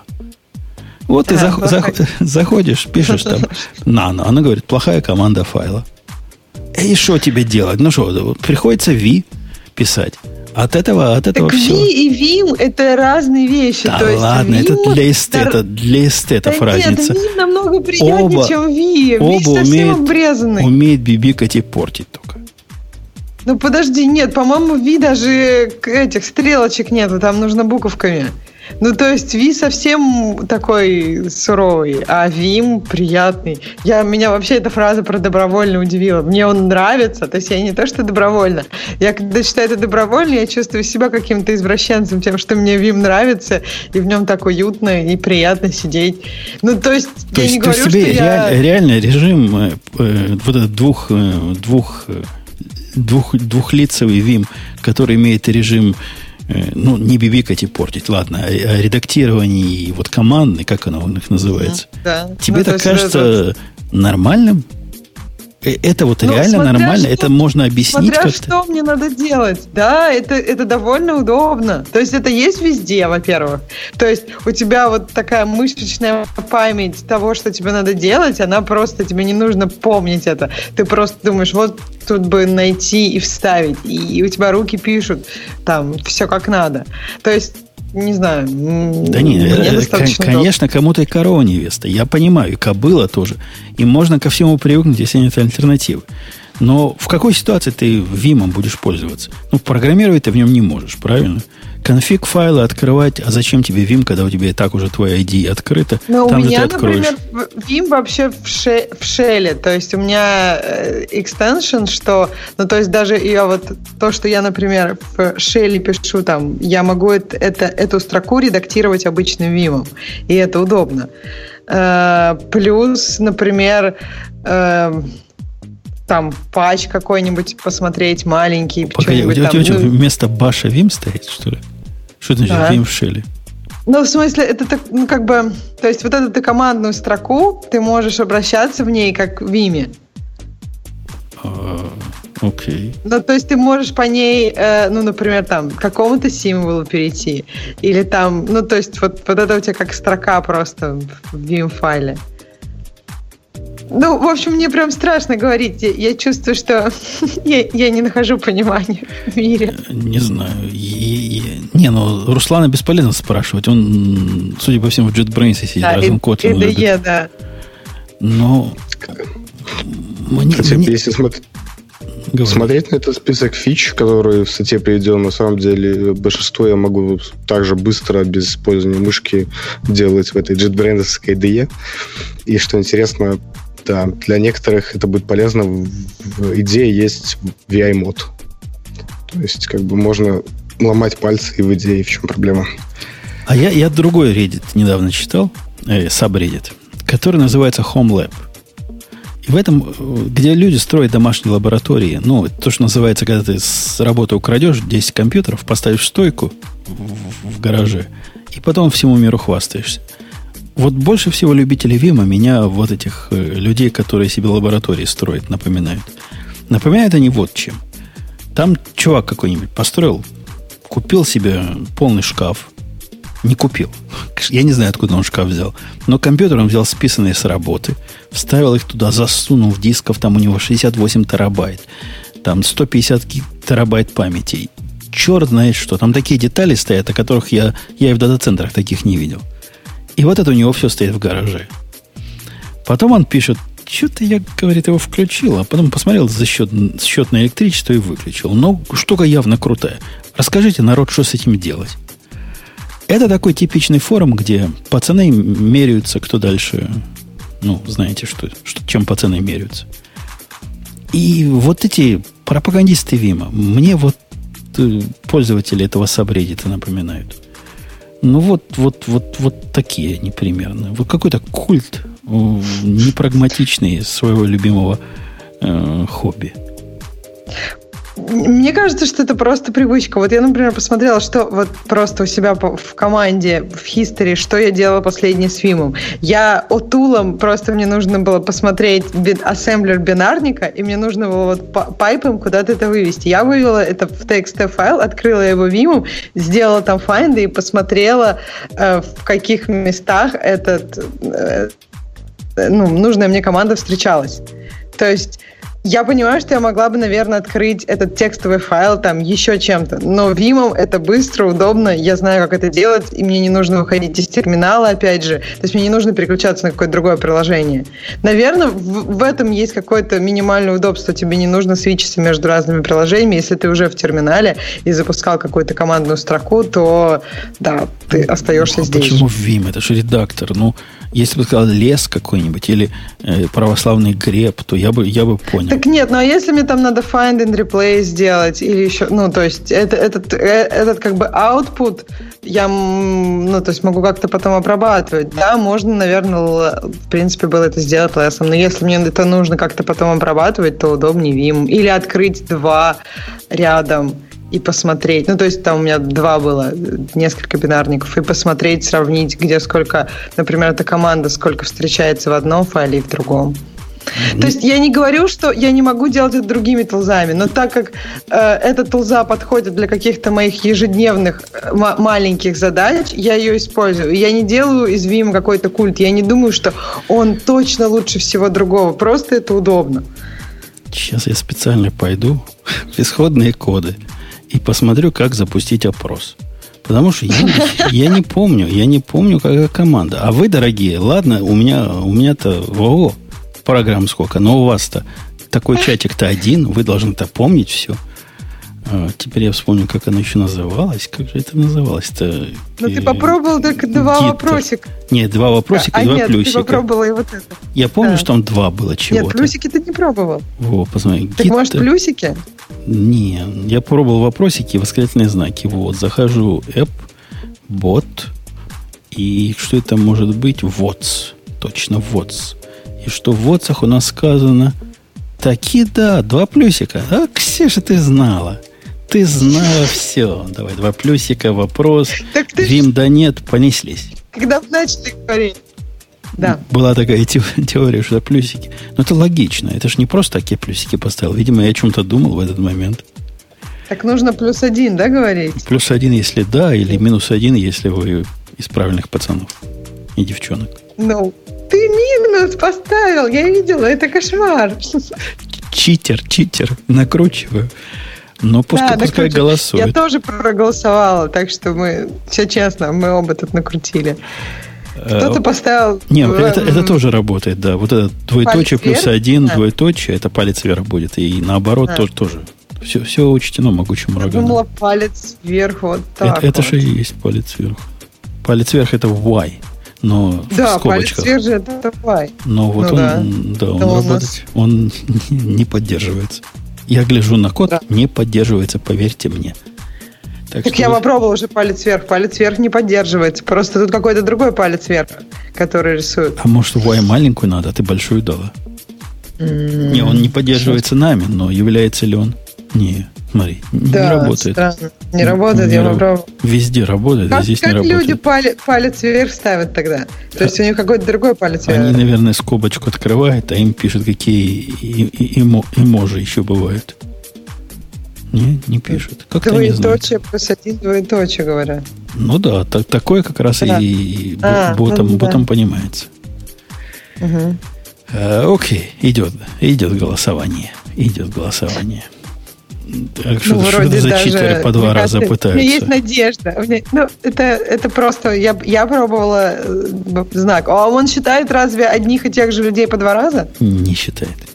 Ну вот, так что никак не... Накрутка невозможна. Но как самые хитрые выйдут, зарегистрируют другой аккаунт в Твиттере, зайдут им и еще раз проголосуют.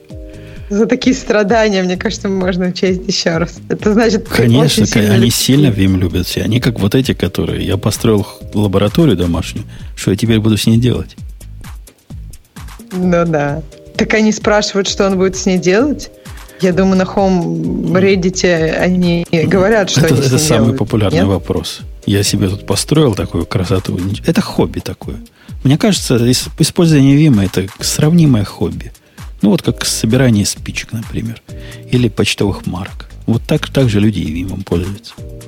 Так вот, если тебе нужен... Вот смотри, допустим, ты куда-то переводишь аутпут из какого-то файла. И, например, тебе нужно открыть эти два аутпута. То есть какая тулза будет намного эффективнее Vim в этом случае? И что-то искать в этих аутпутах, например. Погоди, что значит открыть два? Один рядом с другим? Как-то синхронизированно искать? Нет, не синхронизировано. Просто в одном ищешь и в другом. Ну, во-первых, можно два терминала рядом открыть. Искать любыми конвенциональными способами в этом и в том, если тебе надо их рядом зачем-то видеть. Если тебе надо их сравнивать, то для этого есть свои как бы приблуды для сравнения этих файлов. Ну, да, нет, я понимаю, что div можно, но если не сравнивать, а искать, например. Ну, в общем, может быть, Vim просто как бы удобнее, чем два терминала, потому что чуть-чуть у тебя там всякие регулярные выражения будут довольно... Я бы не задумываясь, просто Тим Тмуксом, нашим правоверным, разделил бы окно на две части и в каждом бы сделал все, что мне надо, не открывая двух терминалов. Ну, это я. Но другие скажут, что использование T-Max это такой же бред, как использование Vim. кстати, ты прав. То есть тут все равно будет какая-то такой какой-то момент, что тебе просто удобнее и к чему у тебя есть привычка. И, скорее всего, эта привычка все равно будет для остальных казаться немножко странной. Такая же, как у себя компьютеры в гараже хранить. У тебя же тоже есть там в подвале сервера. Минимум. Ты можешь сфотографировать и послать в Subreddit. У меня минимум. Меня просто там заплюют. Как, знаешь, там приходят иногда пацаны и говорят, я тут Intel Nook какой-то собрал, или на Raspberry Pi кластер. Так таких там просто закидывают гнилыми помидорами. Это что? Ну что это такое? Тут у людей целые шкафы. А тут какой-то спаем пришел. Пацан. Ну да, наверное, смешно. Ну что, к следующей теме поехали? Или давай оглашение результатов, а потом к следующей теме. Оглашение результатов мы уже проверили. 2 отрицательных знака. Vim, красота нечеловеческая, 63%, а отстой унылый 36%. Ну, и, мне кажется, классные результаты. Я горда за нашу аудиторию. Наша аудитория, я не знаю, тоже собрались. Если бывают хипстеры, это антихипстеры, это какие-то старперы собрались, любящие... А если бы я про ед провел, знаете, иди, редактор, тоже не больше 63% сказал, что это красота нечеловеческая. Знаешь, Ксюша, иди, можно все сделать. В область 7% идет. Знаешь, вот есть всегда 7%, которые особенные. Вот мне кажется, иди, это уже немножко туда.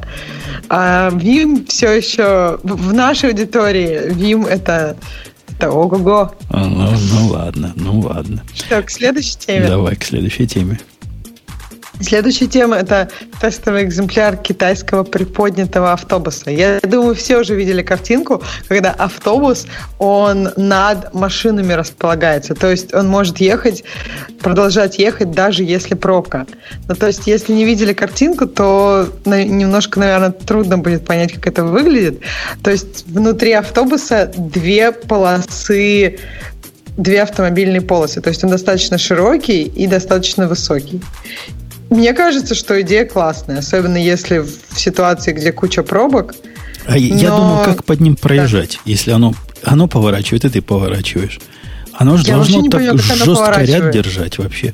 То есть оно должно как-то как по рельсам ехать, чтобы было под ним безопасно проезжать. Правильно? Да. А то он виляет, ты виляешь, а сбоку у тебя другая машина, там же 2 полосы. Вот. Оно шириной в 2 полосы, по-моему. Какая-то стрёмная китайская штука. Похоже на рельсы. Нет, очень похоже, что он как будто по рельсам и едет. Так что в этом плане нет никаких проблем. То есть это не автобус. То есть это как трамвай. Да, это, наверное, скорее как поезд, наверное, какой-то. Да, вот неправильно. Даже название статьи называется, что автобус. Да, это не похоже на автобус, потому что он все-таки едет по чем-то похожим на рельсы. Это такая электричка особая. Да, это электричка. Но просто у него тут видно колеса. То есть, может быть, он может и так, и так. Не знаю. Ну, когда он так, я под ним не рискну проехать. Когда он без рельс. Еще я, если честно, не понимаю, да, если он без рельс, как он будет поворачивать. Потому что если кто-то есть под ним, что они должны делать в этой ситуации? Разбегаться. Это же китайцы. Они могут, например, закрыть створки. А кто внутри тех бабы новых нарожают, неважно. Главное, чтобы новых не помешали заехать. Нет, туда. Но забавно, он может закрыть шторки, эти створки, повернуть вместе со всеми машинами, а потом, если ты был там уже внутри, ничего страшного, придется развернуться. Выбросить отработанный мусор на обочину. В общем, мне кажется, вообще идея интересная. Я, правда, не уверена, что это будет... я не очень представляю это себе глобально. Если на шоссе, на российских, то, в принципе, можно представить. То есть, если шоссе, например, на Ленинградке, если... опять же, это нужно модифицировать шоссе, что очень дорого, долго и сложно. Я сегодня в 5 часов, сейчас уже 5:24, должен был пойти... Они так приставали ко мне, вот эти продавцы автомобилей, ходить на тест-драйв машины. Я уже не успел, конечно. Она умеет подниматься. Я в интернете прочитал. Оказывается, вот эти машины как-то приподнимаются на колесах. Представляешь? Сейчас такое есть. Клиренс меняют? Ну да. Причем так сильно меняет. История была про Tesla, как они все выросли, на клиренс поменяли на 2 сантиметра. Нет, там не на 2 сантиметра. Она, это, который Grand Cherokee называется, он в каком-то высшем положении, в поднятом, выше, чем Wrangler. Который в Wrangler, знаешь, такой, он высокий такой. Grand Cherokee, это вот этот микроавтобус? Я его тест-драйвила. Это кошмар. Я не знаю. Это не микроавтобус. Grand Cherokee, это SUV, это не микроавтобус. Ну, это в кавычках, это была табличка сарказм, микроавтобус. Он очень большой. То есть, это SUV, но он, я не знаю. Ладно, большой, но я Хаммер вожу по жизни. Ну да, он как Хаммер. Но я хотела сказать, он очень большой. Но машины должно быть много.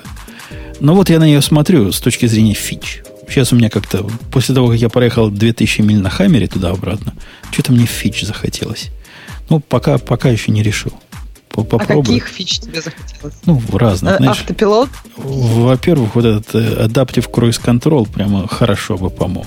Во-вторых, всякие штуки, когда слепые зоны тебя подпикивают, чтобы оно само тормозило, когда надо. Вот такие штуки хотелось бы.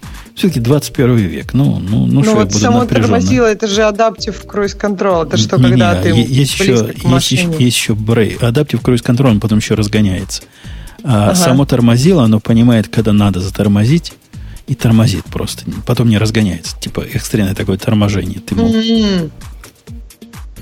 То есть это такое уже в сторону автопилота, чтобы ты просто руки на руле держал, но ноги можно отпустить в этот момент. Ни в кого не врезался, да.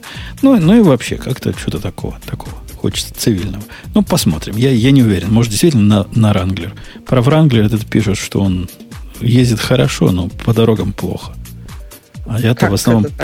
так, он хорошо по бездорожью. В смысле по бездорожью, а по шоссе не очень. А что у него по шоссе не очень? Что может быть не очень в шоссе? Ну как, у него колеса большие.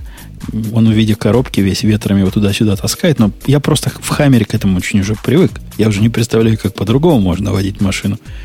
Знаешь, когда такую машину ведешь, надо все время рулем чуть-чуть туда-сюда. И внимательно смотреть. Ну, попробую, как люди сейчас ездят. Попробую с Grand Cherokee, а потом буду дальше решать. Окей, что за следующее? Следующее у нас. Ребятки, верните уже Женю с Гришей, хватит отдыхать. Но мы только наполовину выполнили вашу просьбу. Спасибо. Дальше DevNull as a Service, DAS.